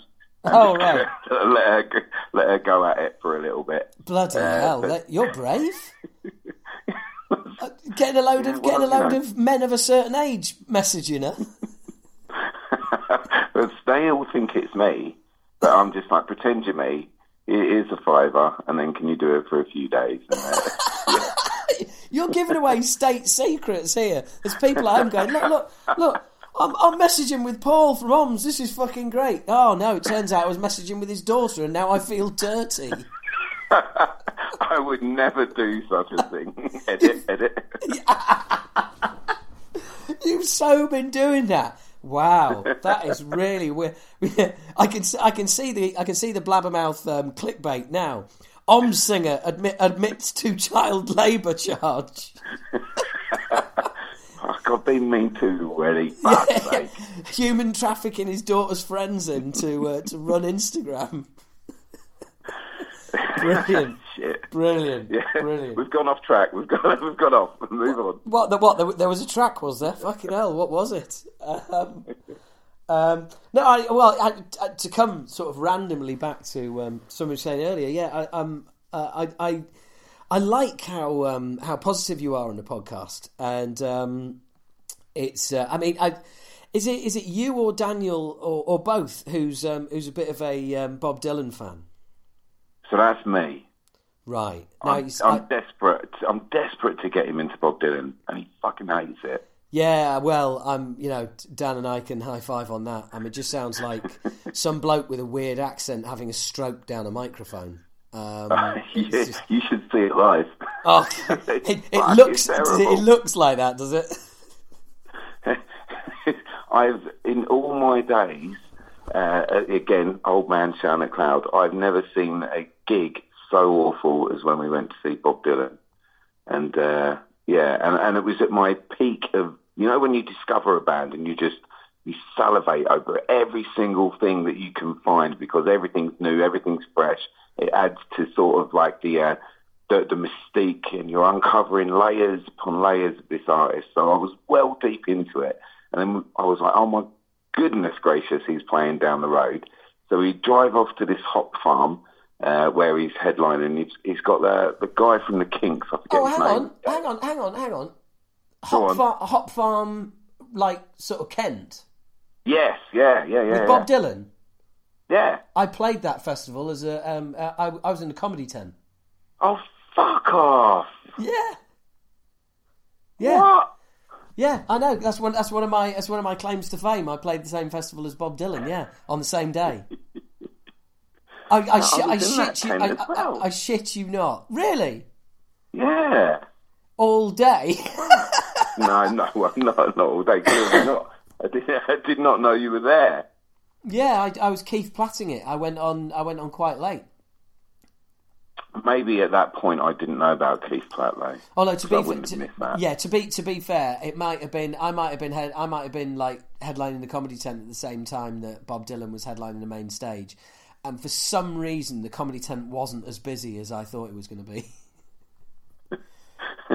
What's wrong with these? people? Well, do you know what I? Uh, I and I rarely do this. If I actually uh, can be asked to go to a gig, then I'll at least be sitting through it or standing through it, whatever. But like, I left that like forty minutes in, so I gave it forty minutes of my time, and it was just like destroying all this stuff that I had in my mind about him. And uh, yeah, I was just like to the missus, "Can we please go?" And she was like, "Thank God you said that." she was having the worst time, and yeah, so we just fucking upped it and outed. Yeah. So, but has that not has that not sort of has that not ruined him for you? Because I know I've found um, one specific example is Megadeth Countdown to Extinction, and uh, and and seeing Megadeth on that tour, and and Dave Mustaine, you know, coming on at the end with his sparkly flying V and playing Anarchy in the UK, and it was about as punk as Marillion, and. And I, I just thought, oh, fuck off, you ginger cunt. Do you know what I mean? And it was like, and from then on, I was like playing the album, and all I could hear was ginger cunt. Do you know what I mean? It was just, nee, nee, nee, nee, nee, fuck off. Do you know what I mean? It was just, it was all coming back. It was all coming back to me every time I played the album. The gig came back to me, and it was just like, oh, oh, you know, wash these memories off me. I can't fucking listen to the. And it was a good, it was a good ten or twenty years before I could listen to that album again as well. Do you know what? I, I can't say that has. Uh, that's not happened to me where I've actually seen a band live, especially to that. I know what you mean, though. I know exactly what you mean. But no, no, that hasn't happened. I could just imagine. I could just imagine you like, what the fuck is this? Oh, and you can imagine me as well, like not being quiet about it. Do you know what I mean? It's just like with with my friends as well. We, ju- we you know we're watching it and like yeah, a couple of them are really enjoying it, but luckily me and my best mate were both looking at each other the whole way go the whole way through, going, you know, is is it, is it me or is this shit? And it's like no, no, it's not you. It is shit. Oh right, okay, phew. Um, and but just the disappointment as well. You know, just the the the absolute complete disappointment. Um, it's just just fucking hard to bear. Really is. I can, it's still stuck with you. I can tell your voice has changed. Yeah, yeah, yeah absolutely, absolutely. But um, but you always you but no, I, I'm I'm I, I I admire the the breadth of stuff you guys listen to as well. You know, is is it's. Oh, by the way, um, so was it you I was messaging with on Instagram then? Yeah, that was me. Right, okay. Talking to my daughter. Well, yes, just to make sure. Just to make sure. Yeah, yeah. Just to let you know, uh, me, we're, we're meeting up in a we're meeting up in a pub in uh, South Malden um, for, for a few beers. Now, um, um, right, and I was just checking because when we messaged originally, you were away on tour. Yeah, man, that's right. Yeah. Yeah, and and um, I, I yeah. So anyway, how, how was it? Because I know you were you weren't you festing it up not many days ago.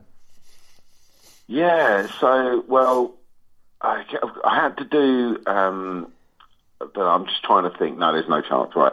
So I had to do this sickie from work, and Oh, were uh, you, were you just were you just thinking about whether they'd hear this or not, and whether yeah, to say I'm that or not? Thinking like, like they don't even know the name of the band that I'm in, uh, where I work. Where do you work?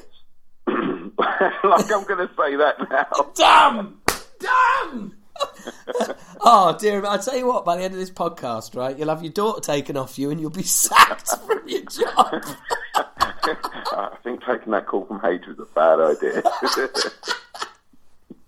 oh dear! Uh, well, yeah. So, uh, so uh, everything was like in the, the quiet. So if you go on the Instagram, you'll see I'm not in any of those pictures except the last date, which was a Sunday, where I thought I can get away with it. Oh, you you were feeling you were feeling better by then, were you? Yeah, yeah, I was feeling feeling a lot better. Uh, but yeah, like that tour was great. We went out with like this grind band uh, called Secret Car, and I haven't been into to grind for some time. Like I quite liked Pig Destroyer, and I, I love some of the um, uh, sort of Slap-A-Ham. If you want to go go into like the sort of mid '90s sort of stuff. What's I- I what? like- Whoa, whoa, whoa, whoa, whoa! Hang on a second. Right, Slap, okay. slap a ham. Slap-A-Ham is a power violence slash grind label from say mid nineties to late nineties, and Right. there was bands like Fuck on the Beach. Might want to hit them up; they're quite good. Arsehole Parade was another How, band. what was that? There's a band called Asshole Parade as well. I tend to be. You got a swear word. No, in- no, I no, I, I thought you said asshole. Pro- I thought stop fucking making names up. Come on, be serious. Waller and the Knob Jockey. yeah, yeah, yeah. I was just thinking. Yeah, yeah. The uh, the dynamite mice. You got the licorice chicken. um, we should start a label. This is this is go well. Um, I'll tell you what. We'd so have a yeah, hell of we'd have a hell of a roster. We'd have a roster of twenty bands in about fifteen minutes. Done. I- I'm in. I'm game. After this, we'll sort this out. I think the licorice chicken could be a huge international uh, international act. I've got to be honest. Well, it, as I say, it was many, many, many years since I've been listening to this stuff, and like Yeah. because I I do the Holy Roar podcast as well, which is the label that OHHMS is on, um, and they they had this band that wanted to tour, and I was like, fuck yes, I know I can't get off work, but I'm gonna make sure that I can tour with this band. Just I love watching bands every night and see how they develop the same way we do. Which reminds me, I've got a really important question to ask you in a minute. Right. So okay. then, uh, so every night I was watching them play, and I was just like, yeah, yeah, nothing has changed. So in all those years, since 97, 98, whatever, when I started to get off grind and power violence and all that sort of stuff, because like my musical taste just goes from one thing to the other. To I just saturate myself. If I, was- if I was a drug addict, I'd be so dead.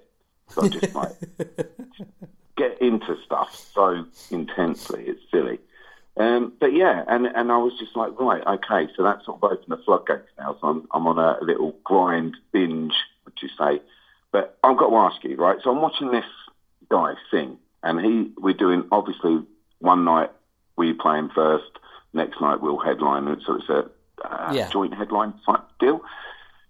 The longer shows, I found my voice was starting to check out towards the end. That's only 45 minutes, it ain't that long. And I was wondering, you you go on to some like six, seven day tours still these days, don't you? Yeah. How's your voice at the end of that? Are you fucked, or, or are you like let me and just can keep going? Um, uh, if I'm honest, I have always um, had problems. It's a it's a um, it's a constant source of um, a, a, a- of annoyance to me. To the extent that, um, al- although I have to be honest, there there are things that, that I do now that um, that help. I I've had to. I not that anybody. In, fact, there's nothing nothing that I want to disclose uh, publicly now, but I'll, I'll disclose privately a couple of things that I've done that help. Um, but, okay. but but they're exclusively to me, really. And I, I I can't imagine they'd be much use to you. But um, um, it, the the main thing for me is um, and that I that I have got to get into and I've got to do more of, um, which is warm ups. Um, you know, I, I I I I don't warm up enough um, and I've really got I've really got to work on my warm up routine and uh, and you know I get it ready um, because it's just it, it, it, at the moment it's just it's not great. Put it that way. What's yours like? Well, I, I, I'm much the same. Like, so I've started in the last year. I've started doing a month before we go out. Every day I'll be warming up, singing, warming down. Every single day. I stop alcohol um, for a whole month before, which is hell. Yeah. Caffeine goes, so I've got so much decaf shit around the house. It's awful, and um, and just practice and practice and practice. And all it gives me is one extra day. That's all it will give me. It's so frustrating. So I've actually got lessons booked in, and I think oh, did I did that like six years ago or something. It's pretty humiliating because like you're in a band, you've got records out or whatever, and then you got like the the music teacher is like, all right, this is going to be a doddle, and then you come and go. Well, I it, this is kind of weird because I'm doing exactly the same thing. I'm booking in lessons for in in in you know in part to kind of prepare for the touring that we're going to be doing um, once the new album's out, and so I'm very much kind of yeah. I'm I'm I haven't had my first lesson yet, but it's a good. It's it's you know 25 over 25 years since I had uh, any kind of lessons. So, uh, and and before you say it, yeah, I know it sounds like it, you cheeky cunt. Um, um, yeah, so I'm I'm I'm looking forward to um, to kind of to, to, to getting stuck in really because my previous singing teacher was um, was she was always trying to get me to do opera because I'm a tenor. Um, and um, I'm a natural tenor, and she was trying to she was trying to get me to become part of her opera group, and I was like, well, no, not really. that's that's not really what I want to do. And she was like, yeah, but you've got this great voice, and and I said, yeah, but it's like it's not my music. She was like, yes, but you get to sing, and I was like, yes, but I get to sing a load of Italian over shit. You know, it's not it's not what I want to do. Um, so I'm still so I still do a kind of cobbled together warm up that is definitely you know 25 years old. So I'm actually kind of interested to see what a modern uh, rock vocal coach will you know can can bring to the table and hopefully give me some tools that will give me some extra days which is i'm sure what you're looking for yeah well I, i've pretty much mate i've given up now. So i'm i'm sticking to a three day off one one day sorry that'll be good. Three day on one day off. Yeah. Uh, and and that's what i'm going to do. And like we've actually now sorted out a set where because all the other guys can sing probably better than me. So we've all sorted out a set where they they will actually do different songs than some of the ones that I do, and that's going to work great in support shows. But well, I think when you do a headline, people need to see the singer, yeah, and uh, yeah, so we can't really do that. So we're in a bit of stum. So I don't know. I'm just it really fucks me up. It's that one thing I don't like about being in a band is just like, how did Lemmy do it? So it, well, yeah. Did that guy do well, it? well, uh, yeah. Let, let's uh, let's move on. Um, Okay. No, no, no, no. I, I, you know, there's no point pissing on the dead now, is there? Um, Yeah. But um, uh, so, well, have you, so, so have you, have you, have you tried that fourth day, and, and what happens on that fourth day if you're doing a show? You just, you, you can't, you can't do it. Well, no, that's when I can tell that it's starting to go. So three days, absolutely fine. Fourth day, I can, it's fine. You wouldn't know out in the audience, but you can tell yourself, right, that's it. I've started to now deteriorate. So, you know, the very next show, that's when it's going to start to get a bit worse and worse and worse. So that just one day of rest, that gives me another three days without no problem at all. Right, right, okay, okay. Because I was, I was going to say, I was going to say, sometimes days off are actually, you know, they can, they can fuck with you a bit. Um, and even on a day off, you should still do, you should still do all your warm ups and your warm downs, even on your Yeah, day off. totally. Right, I tell, and also this is the key. This is the key to my first lot of uh, lessons I did. Was she was saying, I know that you're on tour, but sleep. You need to get Yes. eight hours. And I was like, I only have six hours at home. Like, how Yeah. am I going to get eight hours? And like, I, I remember we were in Paris like a week ago or so, and the secret guide, secret guide, yeah, them guys, they'd never been to Europe, so like everything was like, oh my god, there's a thatched roof, you know, things like this was amazing to them. So it's oh, it's only a forty minute drive from the venue to the Eiffel Tower. It's going to be lit up. They're going to love that. And like, so we had to get a six o'clock ferry, and at two o'clock we're at the bloody Eiffel Tower. You know, so come on guys, we've got to go. We've got to drive now. Zero sleep, and like you just know your voice is going to be fucked the next day. It's, it's one of those things. I'm sure singers out there listening to this will be like, "Oh man, tell me about it." Just that, that little bit extra sleep will give you that little bit extra voice. Very Yeah. frustrating. No, but that is the the. uh, I mean, I'm I'm a sucker as well. I first night of any tour, I probably won't get any sleep, um, no matter how tired I am. Uh, more comfortable the bed, the less likely I am to sleep. Um, I'm just, I don't know. It's just, I'm just wired. I'm still full of shit as I normally am. Um, It's, my, it's the most exciting part of the job, man. It really is. well, I, the be- my, my, my, my best mate is our is our tour manager, which is not an accident. I gave him that job because he's my best mate. Um, and it's like, yeah, you know, look after me, fuck everyone else. Uh, but um, he's um, he shares a room with me, and um, he's aware of this um, this habit of mine. First night, and on the last tour we did, um, he he wasn't um, able to sleep either. So from four o'clock, right, from four o'clock in the morning, he, he switches his phone on, right? Oh, oh, gets out now, gets out his fucking, um, gets out an Excel spreadsheet, and we decide to do, uh, we decide to rank the Big Four's albums by, by, by scores out of five, right? and you basically play the game of ranking them against each other. So all their first albums, all their second albums. So you're like all the first albums, right? You know, you've got um, Kill 'Em All, Show No Mercy, Fistful of Metal, um, and uh, Killing Is My Business. Right? You know, which one gets which one gets five points, which one gets four, which one gets three. You know, are, the, are, are two tied? And we we. we we both lay in we lay in bed in the and, and spent about it started about four o'clock, and that took us through to about probably about half past eight. Um, just Everyone's like waiting by the van. Hang on. exactly. I mean, it was it was just, but that's the kind of shit that you end up doing on you know on the road that is just absolutely fucking ridiculous. Um, well, I know if I, if I was listening to this right now, I'd be like, well, hold on, H, hold on. So you've got these first albums. Are you ranking each song on each album and then a- averaging it? I mean, how are you doing this? Do you know? Do you know? Do you know what? Do you know what? You have actually right there reminded me of something that um, that I wanted to um, that I wanted to to uh, discuss with you. Now it's a bit sensitive, so please don't hang up.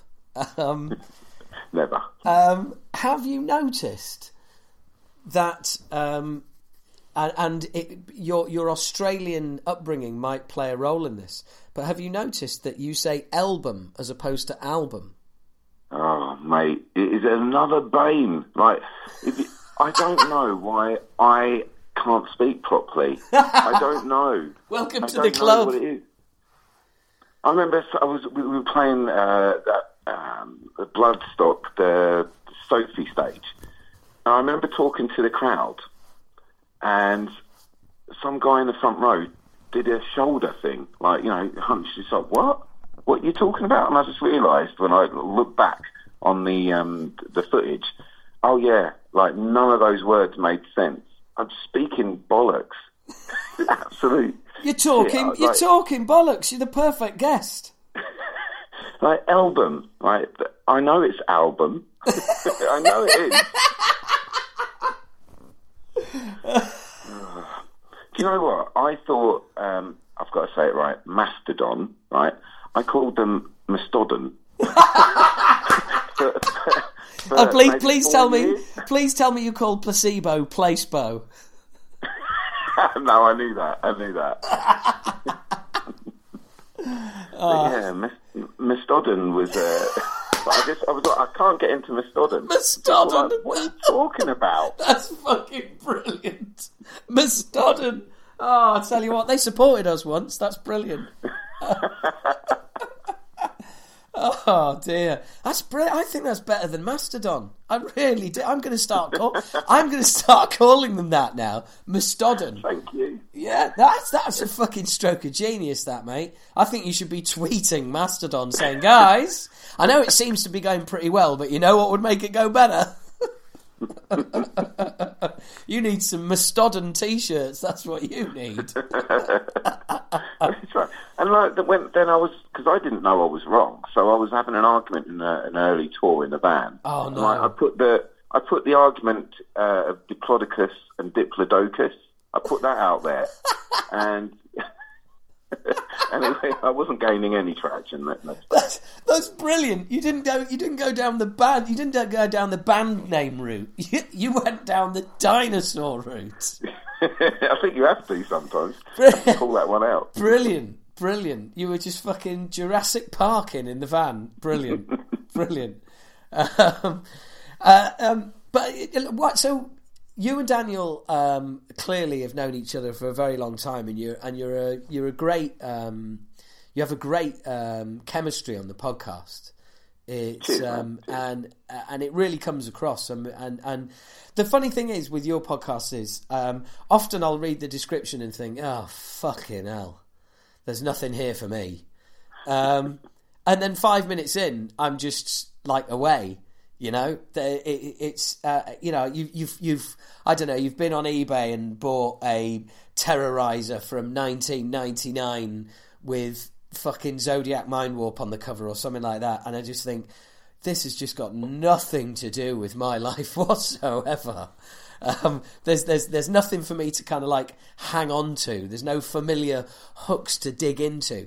But usually within five or ten minutes, you know, you're you're you're you know babbling on about something that I'm interested in.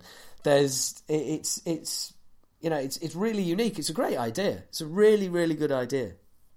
Well, we were thinking just that, um, and there's no good way to push it. There's no way you can uh, tell an audience this is what we do. So you, you're going to either discover it or you're not, and we're sort of doing it as a hobby. There's no Patreon, Yeah. although there was ideas thrown about or anything like that. I think our most like listened to episode it's like 900 and something. So it's not like uh, we're in uh, 20,000 episode, 20,000 listens per episode or anything like that. N- not like uh, talking bollocks or anything, you know. Yeah, obviously, yeah. You know, and then some episodes like it won't gain any any traction at all. So you're like uh, stuck at 150 or something like that. Oh, well, whatever. We shouldn't have talked about Zodiac Mindwarp and his love reaction. Then we shouldn't have done that. But as I say, the, the really big ones are things like where I tend to slag things off. Like I think the, the Yeah. biggest one was the worst of Iron Maiden. Yes, yes, I, I, I, yes, I was. I remember that. I'm remembering driving along and hearing that now. So, but I tell you why you might have found it interesting, be able to sort of relate to it, is because uh, the time when, um at the time when, let me just think. So, Moshkin, Moshkinstein, right? So, when your Moshkinstein came out, that was when I was really discovering metal and like being headfirst into these magazines. I had a record shop down the road that was getting all these American imports, so you would buy it, but you would always have like that circle clipped out at the edge. Do you remember that sort of thing? Uh, yes, that that was um, that was basically the record company would do that because then that album is is logged as damaged, which means um, that basically um, it's that it's written off and they they pocket all the money and the band get nothing. Ah, right. Well, there you go. So I, I paid zero towards your your, your bank balance. Oh, oh yeah, oh, oh yeah, lovely. Thanks for that. And do, do you know what? The only reason I know that story is that um, is that when I met Fish uh, to do my to do the interview with him, um, I mentioned I had a brief encounter and I got it on import with a hole in it, and he explained that whole story and said, and he was like, "So you owe me six fucking quid." And I was like, you know, I'm not the tallest, and Fish is. and I was literally, I was literally about like two seconds away from going out. I, I just, uh, just go to the cash machine, Mister Fish. Um, I, I, I won't be long. So, so anyway, th- no problem. Thank Oh you very yeah, much. yeah, yeah. My pleasure. So yeah, so I tell you what, right? I'm, I'm going to run you through. I've written this down because that's the only thing I really wanted to get out with this interview is tell you like how I got into this sort of thing. Uh, so that shop was for me and a couple of people that I didn't know then but know now was how we formed our sort of musical being around it this way. So Sabbat's history of a time to come, Moshkinstein, Napalm Death from Enslavement to Obliteration. So those were the three from the UK that I got for three ninety five, and like I just considered Napalm Death thrash. I didn't have any idea what death metal or grind or anything like that was at the time. Yeah. So that they were my three UK bands. But then I discovered stuff like, you know, so the following week I might go, right, I've got 20 quid, what am I going to get? And I, I, I wrote them down. So bit of a nerd and I keep the order of the, what I buy things. So my next four buys, right, was this. Check this out. Voivod's Dimension Hatröss, Awesome. Celtic yeah, right. Celtic Frost Morbid Tales, Awesome. Bathory Blood Fire Death, Yeah. and then I finished off with Kreator's Out of the Dark into the Light EP. Oh, yeah. I mean, great at the time, shit now. Um, Yeah, quite right. But that was so. I had them three one week. The following week, I went for a more like not UK because I was just like ticking these bands that I've seen in Kerrang or Me- Mega Metal yeah. Kerrang or whatever it was. And the one that really tipped me over, I don't know. I think you might have mentioned them before. Was on the next week, as I say, getting ridiculous now. I bought Death's Leprosy, but the one that really did it for me and made me a lifer was Holy Terror's Mind Wars. Hey, I've had Mike Alvord on the podcast. Yes, so yeah, fucking hell. So I, yeah, so I, I do remember that because I listened to that. Yeah, yeah. Well done, mate. that, was, that was great. Oh, cheers, man. No, um, and well, I bought. I bought. Funnily enough, hang on a second. Here we go. Here we go. Nice. Thi- thi- um, thi- this is. This is. This is the CD box set of um, Terror and Submission, Mind Wars, um, El Revengo, um, and all the extras, which was a fucking amazing fifteen quid. Um, uh, yeah, with four disc box set. Have you got this? No, not at all. Not at all. Uh, is it just the one album that you're into? No way, man. I, everything like uh, that, that. His voice, and that's what is key for me. Is like the, his voice is so sort of creamy. Is that word that you can use for like a thrash vocalist? I, I, I, don't. I don't think so. I don't. I, in fact, I think if you use that about any vocalist, you're pretty much a pervert. I mean, if somebody said to you, Paul, "What are your vocals like?" and you went, mm, "Creamy," you'd fully expect them to fucking run, wouldn't you? I think you're right. Creamy's not the good one. This is why I'm not a proper journalist Yeah, yeah. in any way. Who is dis- who is using the adjective "creamy" about anything to do with music? Do you know, and I also took out the word because I thought this is going to sound weird. Instead of saying what I wanted to say, I just said creamy, but I was going to say sort of purple cream. Even worse. That's, Oh, that's he's, oh, he's, he's- he's gone and given cream cream a colour now. What kind of man does this? Well, that's holy terror for me. It's like a purple, creamy sort of feel. Well, they, well, they, they anyway. were awesome. They were awesome live, mate.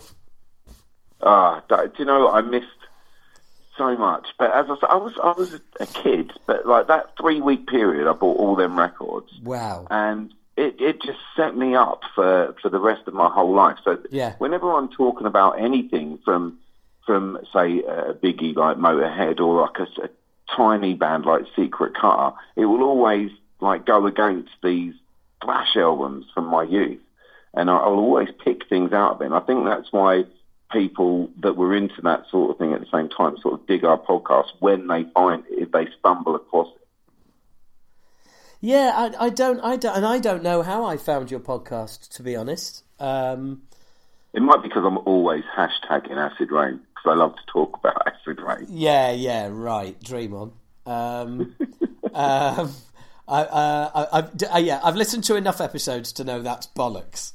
um, but um, no, I, I, I, I, I it, it, it, I, oh, fucking Instagram. I think, I think, uh, yeah, I think, I think you guys must have been, must have been liking some of it, and I think eventually I just, I, I click. It was Instagram, and I, I clicked on the page, and I thought, right, I'll, I'll, you know, I'll look you up, and I looked you up and downloaded an episode, and um, and enjoyed it, and thought, right, okay, I'm, um, I'm, I'm gonna add that to the exclusive bunch of podcasts which I subscribe to.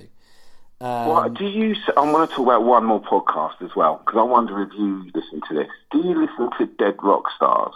No. That is my favourite podcast of all podcasts. Right. Uh, Dead Rock Stars. It's um, I fucking forget the guy's name now. Very big interview guy. I've got several books by him. Let me just have a look now. Uh, Mick Wall. Oh, right. Okay. Yeah. I, yeah. I, I'm. I'm going to struggle with it then. Yeah, you're going to struggle. He's a Yeah. egomaniac mental nightmare. Yes. Yes. Yeah. Don't worry. I, yeah. I've I've been around long enough to know who uh, Mick Wall is. Well, I, so I listen to like so with with our podcast, we talk about magazines. So I I will often put just Kerrang magazine in a search and see like what what's out there in podcast land, and you always find like people like me excited to talk about, uh, or and like you excited to talk with people that used to you know write in those days, Yeah. and they all hate him. They Yes. all hate Mick Wall. Yeah. Yeah. I, why? What's he done? Well, I, I obviously, um, well, I, I, obviously, I don't know. I mean, I, I, I, I don't know how well you know the podcast, but I, I, I do have, I have writers specials sort of quite often. Well, often-ish, once or twice a year, where I just basically get, you know, a load of a load of writers on. So that'll be Malcolm Dome. You know, Xavier Russell's been on a couple of times.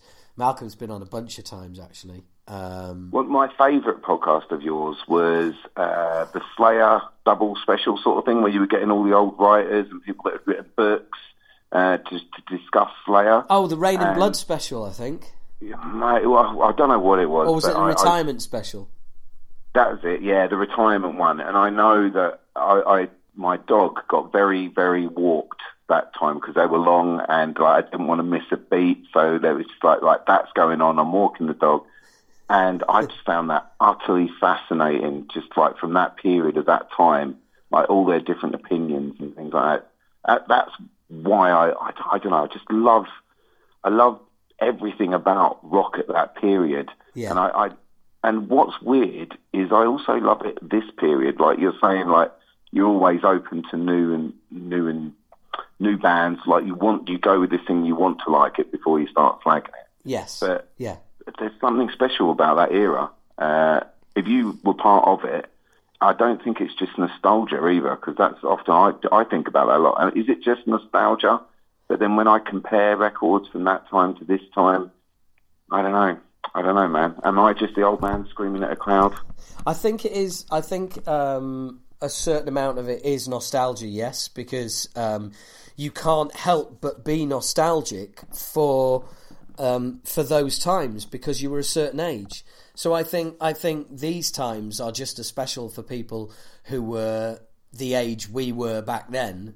Uh, you know, I mean, for you know, for every for every kid whose favorite band is Metallica, you know, there's another kid whose favorite band is Pantera, who came up a decade later, and there's there's now you know kids whose favorite bands um, now and always will be as hard as, as as hard as it is to believe Avenged Sevenfold.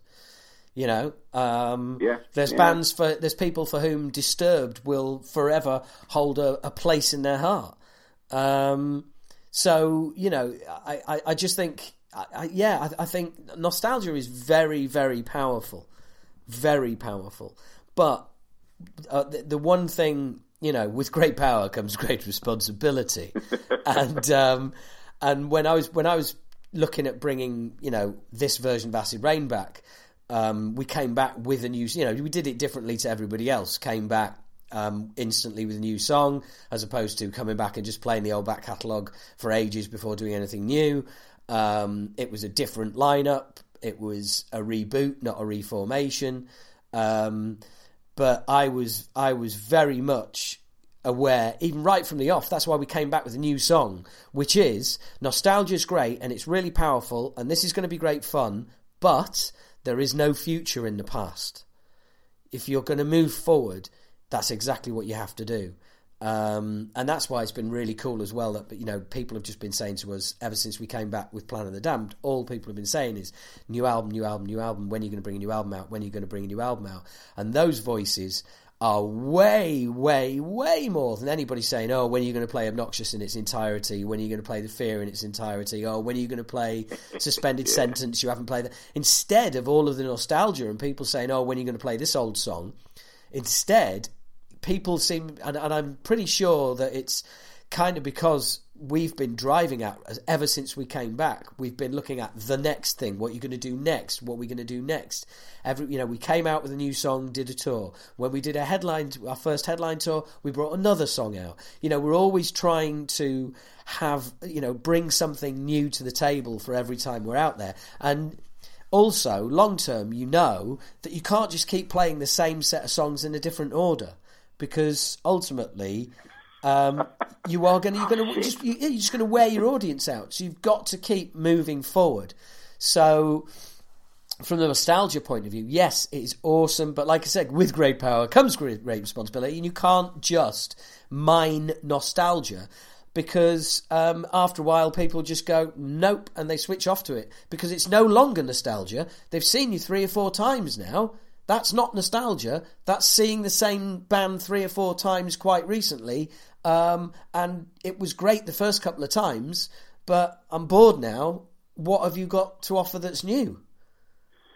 All right, let me ask you this. I know, I know you said, look, I'm interviewing you. You're not interviewing me, but I want to ask you a couple of questions about.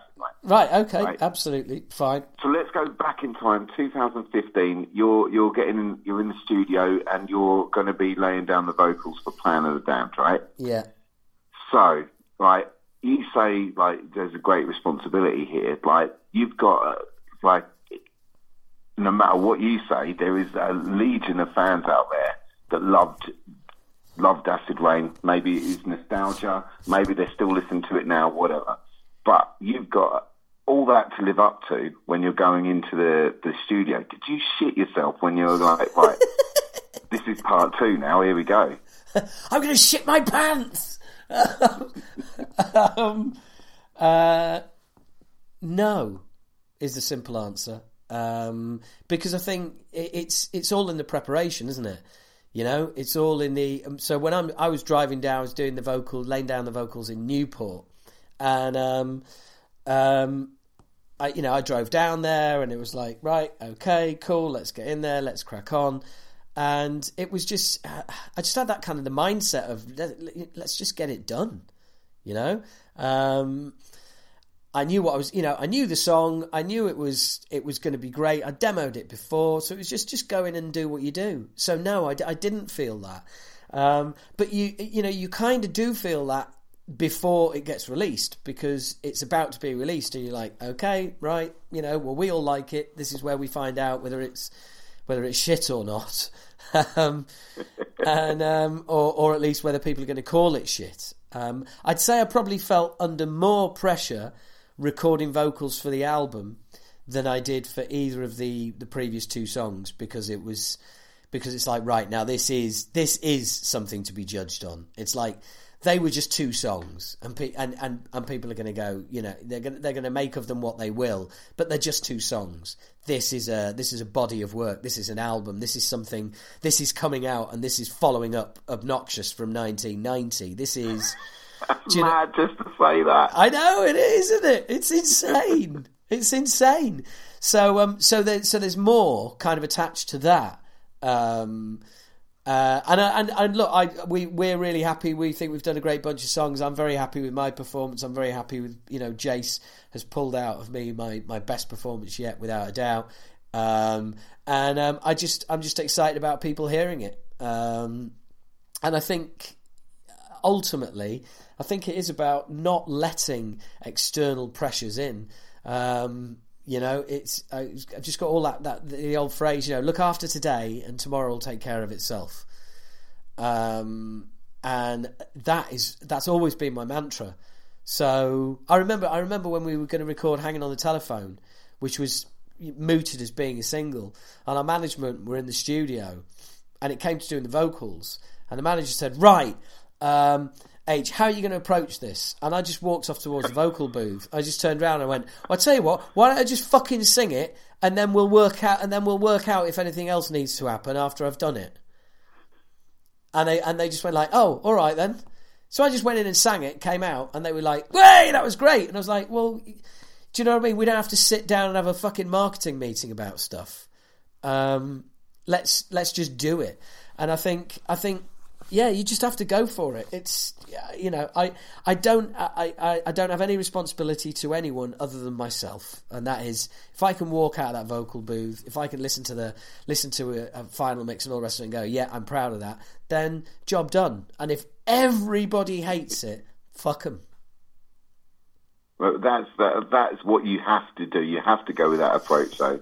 Yeah. Jesus, if you imagine if you were doing it for for some other ulterior motive like it would just come out shit. You can see through it a mile off. Well, what you'd end up with, I, I think, I think the death knell of a certain kind of movie or at least a certain volume of movies coming out, is is um, test screenings, where with so many um, uh, movie production movie production companies doing test screenings now, and people go, "Oh, we don't like this and we don't like that," and it's like, no, don't you, you don't. You, if you're a creative, you're a creative, and then you put your you put your work out. You don't. You're not a creative, and then you, and then you put your work out to a select few people and go, "Oh, what do you think? Should we change it?" No, fucking hell, that's not the way it works. Yeah, wait, look what look what happened to Star Wars. Well, can you can you imagine fucking test test screening albums? Do you know what I mean? Get letting people. Oh, I'm not sure about this bit. Oh, I'm not sure about that bit. Oh, but it's like, oh, fuck off. Well, I know you've mentioned this before, but that some kind of monster thing where they they peeled back the the, The foreskin. this is actually what Metallica is like, and then all of a sudden, all the fans were like, "Oh, I don't know if I wanted to know any of that." They they it's put great yeah to watch, but yeah they, they they pulled back the foreskin of Metallica, and surprisingly enough, it stank of cheese. you should write that for the box. Should put that on the poster. That's awesome. Peel back the foreskin of Metallica. yeah, um, yeah, uh, and it, and it's it's really not what you want to fucking see, is it? Really? I mean, it's That's just it, yeah. Making a, an album by committee is yes, yeah. mental way to be. Mental way to Oh, be. when- when they're when they're writing lyrics by committee, I was literally squirming in my seat because that, that is that is my kind of thing. And Hetfield's always been a, a, a lyric writer I've liked, and um, and when they're and when they're all sat there and it's like uh, it's just fucking painful. It is. Oh, Which is why I watch it like once a month.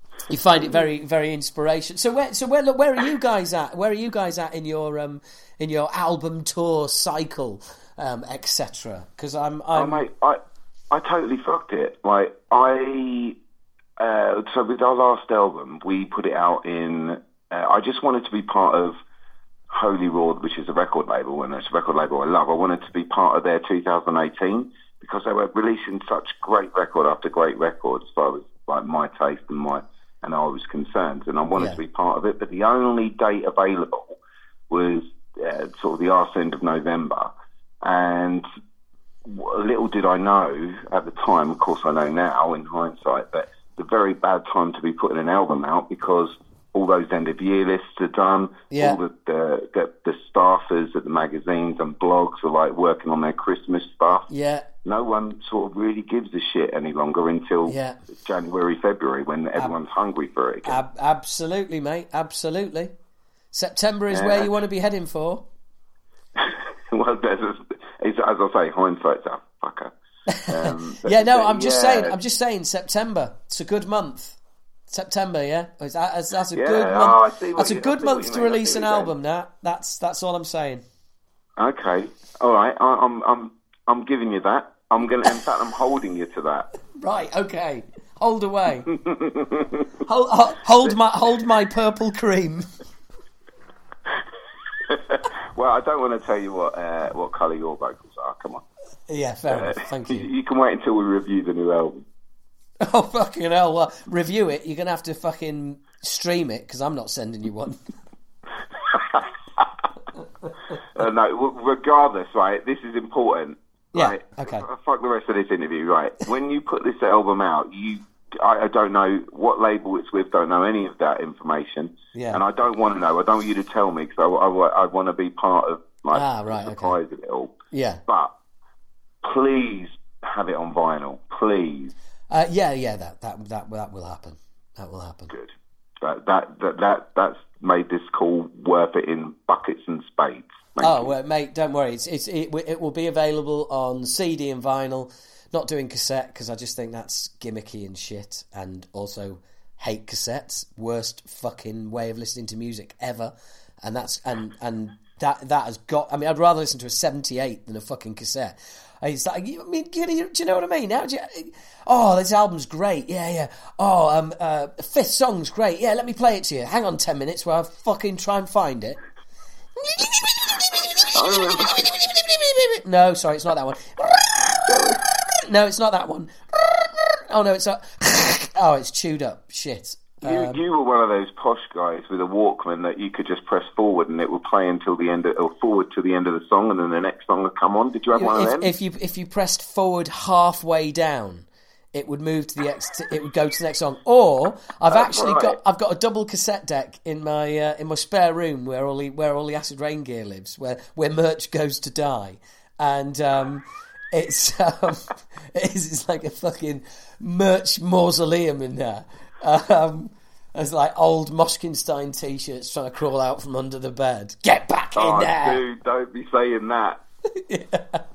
Um, but um, uh, uh, yeah, I, I, fuck it. I can't remember what I was talking about. It's gone. Sorry, ADHD. fucked. Do you know what I mean? Just fucked. Well, we talk about the album, so I, I will get it in. I will get it in. That what I what we should have done is waited. Like management told us to wait, just wait until January, Oh, yeah. February, or something Yeah, like that. yeah. So what I what uh, we're going to do next time is listen to management. uh, but unfortunately, Brilliant, brilliant. unfortunately, Great idea. Um, by the time you will air this, I think what's happened is I'm going to be self-managing the band. Oh right, I've okay. just- so you're going to Yeah, be taking you're going to be taking responsibility for your shit decisions in future, are you? Exactly right. yeah, it's, it's all going to be my doing. So, yeah, so I've, I got offered a couple of jobs in the space of a week of like, do I want to be a manager?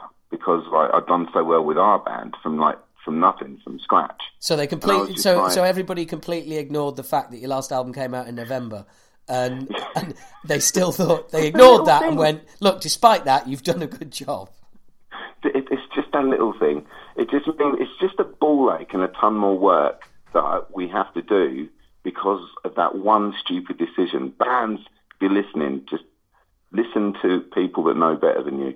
Uh, luckily, now I'm going to be one of them people that thinks they know better than everyone else. And uh, yeah, so I've I've taken a, a job being a manager, and yeah, I've not really sold myself with that last decision. Well, well, look. So what I'm what I'm fascinated by is um, how are you being remunerated? what do you mean? Well, are you going to take a percentage for being the manager? Oh yeah, yeah. So that's weird. So I didn't know how it all worked. All that sort of um, so fresh to the job. Like I knew that we pay a, a 15 percent, Yeah. Uh, but there's also other ways that you approach it that I didn't know about. Like you put bands on retainers and things like. that. So if it's like a band that you've just sort of building up from nothing, the best thing to do is to like figure out a sum that you know is affordable, and maybe you could do a couple of days a month for it. So you're putting in the time, you've got all your contacts, you're putting in the effort, and you know you're gonna do your very best to to get that band to the next level, however small that next level may be. But at least there's the goal, and you can achieve that. Uh, and they pay you a monthly sum for doing that. As soon as like you're starting this band starting to tour and things like that, that's when like those fifteen percent deals come in. But like I always thought it was the most bizarre thing I found about management when we started was they want fifteen percent of everything. So like you really Right. need to look at your contracts. Like selling merch on tour, I had no idea that like as well as what the venue wants, you've also got to pay some money to the to the management. That was like, are you sure? So, What? so basically, they want they, it was a 360 deal.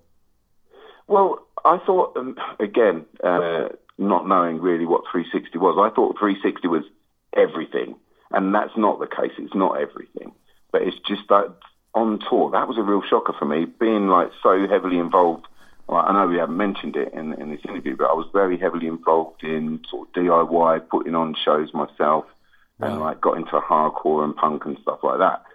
So I would be like I would never dream of saying to a band, "Oh yeah, you've made like at least you've made some money on merch." By the way, I want fifteen percent of that.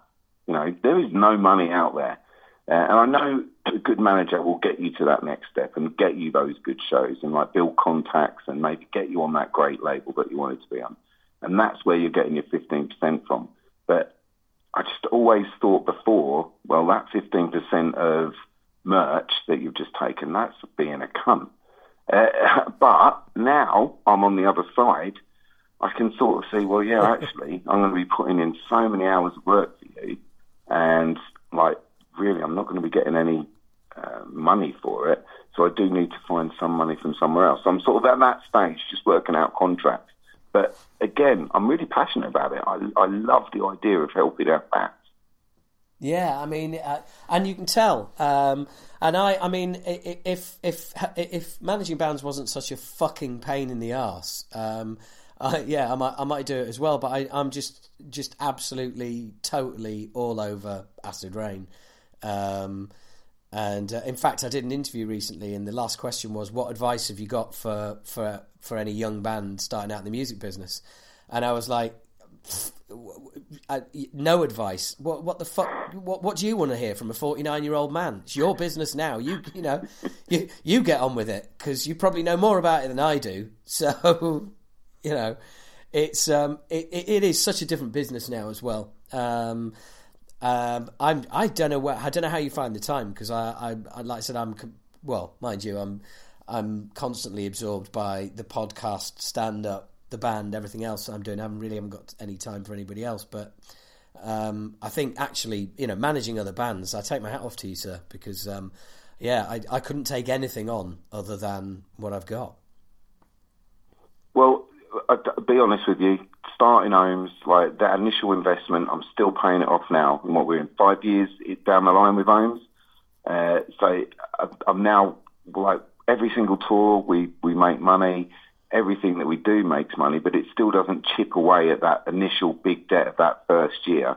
And if yeah. you're not willing to self-invest, like whether it be financially or with every single bit of spare time. And it's totally true. You can kill all all your relationships by mismanaging your time and being too obsessed yeah uh, with. I've seen so many bands do that, like lose their partners of 10, 15 years because their their bands are starting to take off. You, you've just got to juggle things appropriately. I think that's the best way to do it. Like find the time, uh, and but for everything. And if you can't, then don't take it on. Yeah, absolutely. If you, you know, and look, unless you can, if if you're going to take something on, you've got to be able to smash it out the park, or don't bother. Too right, yeah. And and one thing I will say, what you just said, no one is going to look after your band and be as passionate about your band as you yourself in that band. Well, no one. That's and that's why I was out without an agent for so long as a as a comedian because um, I knew that I was only representing me. I knew that I w- I wouldn't take on any take on any gigs that um, I didn't want to. I knew I wasn't going to turn up to gigs and go.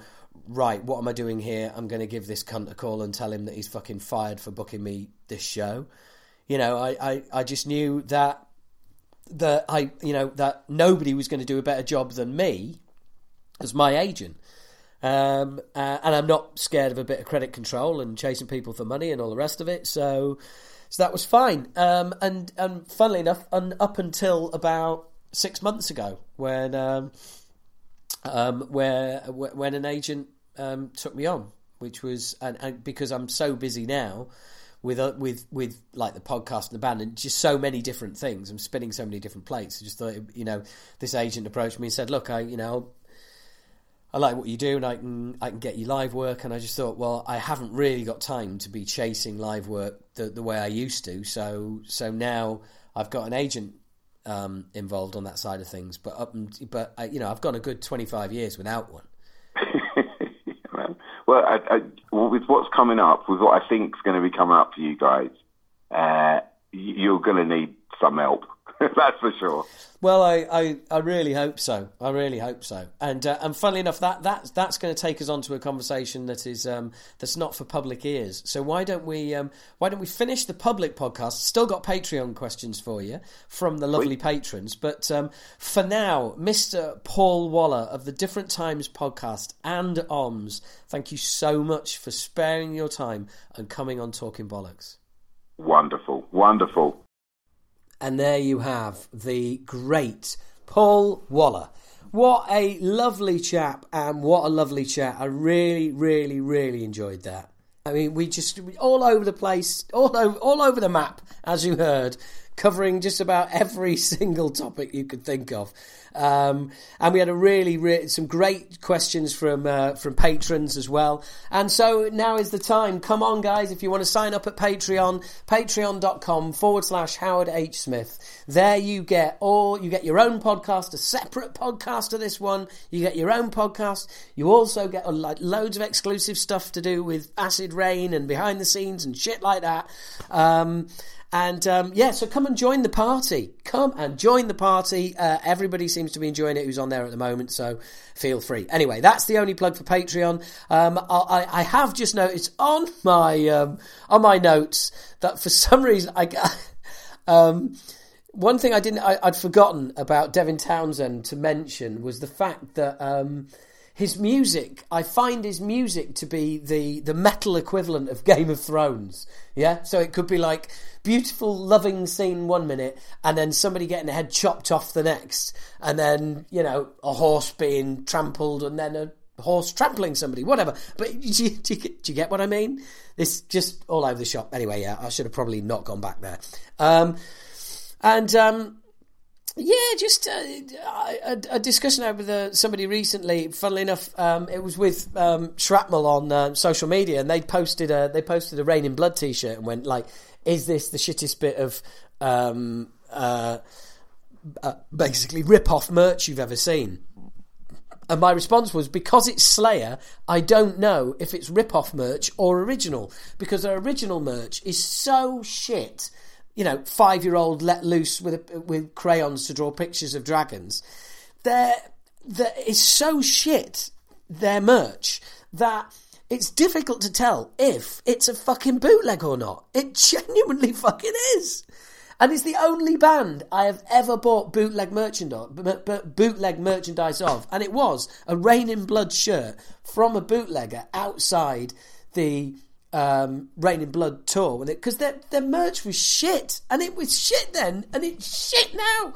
Last gig I went to, shit, fucking shit. Anyway, well, it's just one of those laws of metal. One of the laws of metal is that Slayer have shit merch, but you know what am I complaining about? Never going to get to go to a Slayer fucking merch stall again. I'm going to have to move on before I start crying.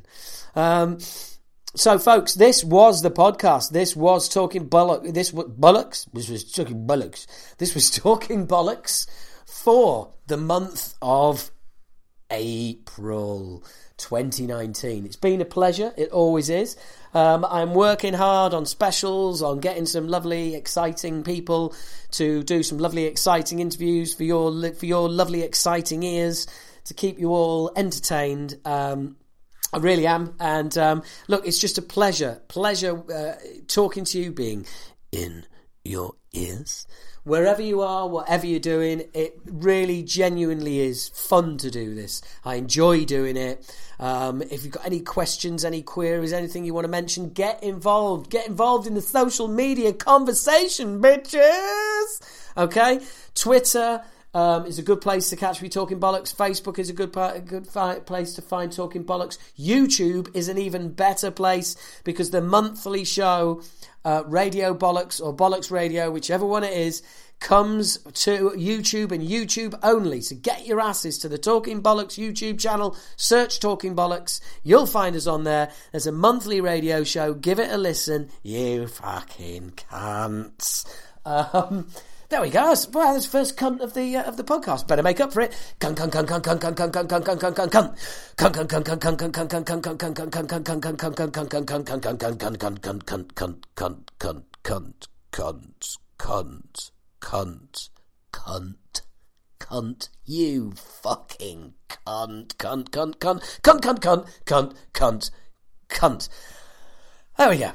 Um, I'm, I'm mainly doing that because the waveform, as I'm recording, that waveform looks really interesting, and that could could not be more ADHD. What a fucking dick!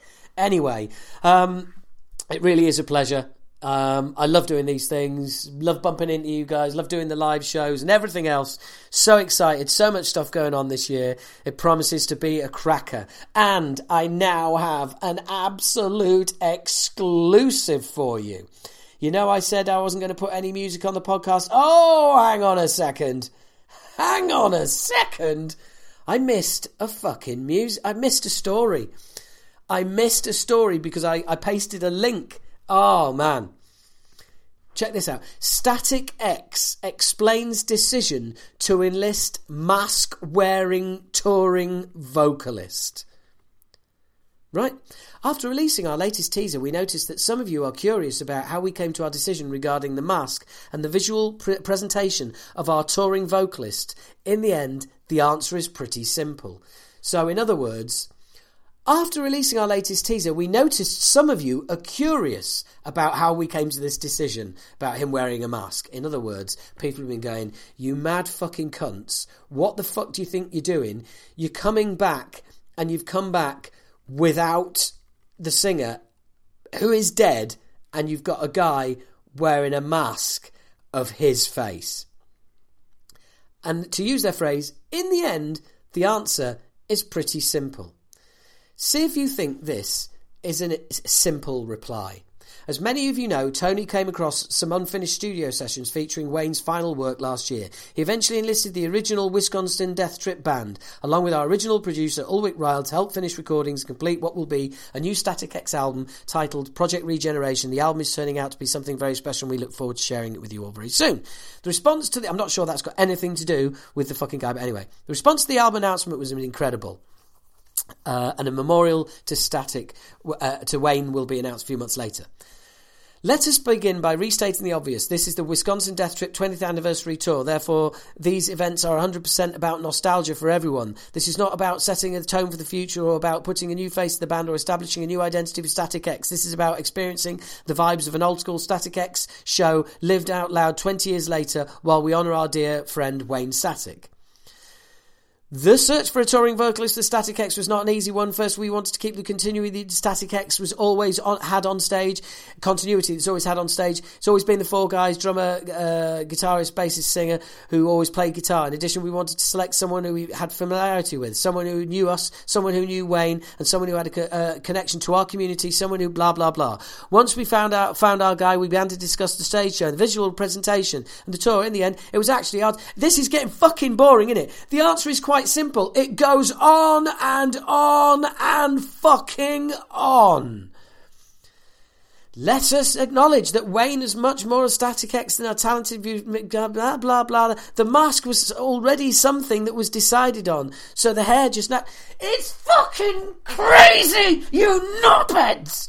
You have got a guy, and you are putting a mask on him. And you're putting a Wayne Static mask on him, and he's having, and he's, and he's got Wayne Static spiky hair. It's like there's a fucking ghost fronting the pathetic fucking reformation of your band. I'm sorry I called it pathetic. I shouldn't have done. The reformation of my band only has one fucking member in, so I better be careful. These are three original members, but the key guy, the main guy, the writer, the frontman, the guitarist, the vocalist is not there. He's dead, and you have a man wearing a mask of his face, and he's also got the same kind of hair, and you think that it's a bit surprising that people on social media have mentioned it. It's fucking insane, that's why. It's absolutely preposterous. What are you thinking? What? Are, it's worse, if it could even be imagined, it's worse than a hologram tour. That's what I personally think. It is worse than a hologram tour. You're dressing somebody else up as a dead guy, pushing him out on stage every night and go, there you go, go on, be Wayne, be Wayne for everybody, be Wayne. Fuck me. No, thank you. I am so glad that I spotted that before I shut down the podcast because I would have regretted not fucking spunking off about that. Anyway, uh, look, guys, always a pleasure, never at all. Um, and I said no more music on the podcast, didn't I? Well, the good news is that today we have some music, and that is because the fine chaps of Angerland, formerly Fuck Shovel, yeah, old school bollockers. Remember Fuck Shovel? Excuse me. Remember me having Fuck Shovel on the podcast? Yeah. Well, they changed their name to Angerland and they're back. Yes, that's right. You have got some fucking music coming. Yes, we've actually, actually secured Angerland, the Clown King. Until next month, see you then. enjoy. I hate it when people say enjoy. I fucking hate it. I'm sorry. I did it earlier. I apologise. This is The Clown King by Angerland. Speak to you next month. Thank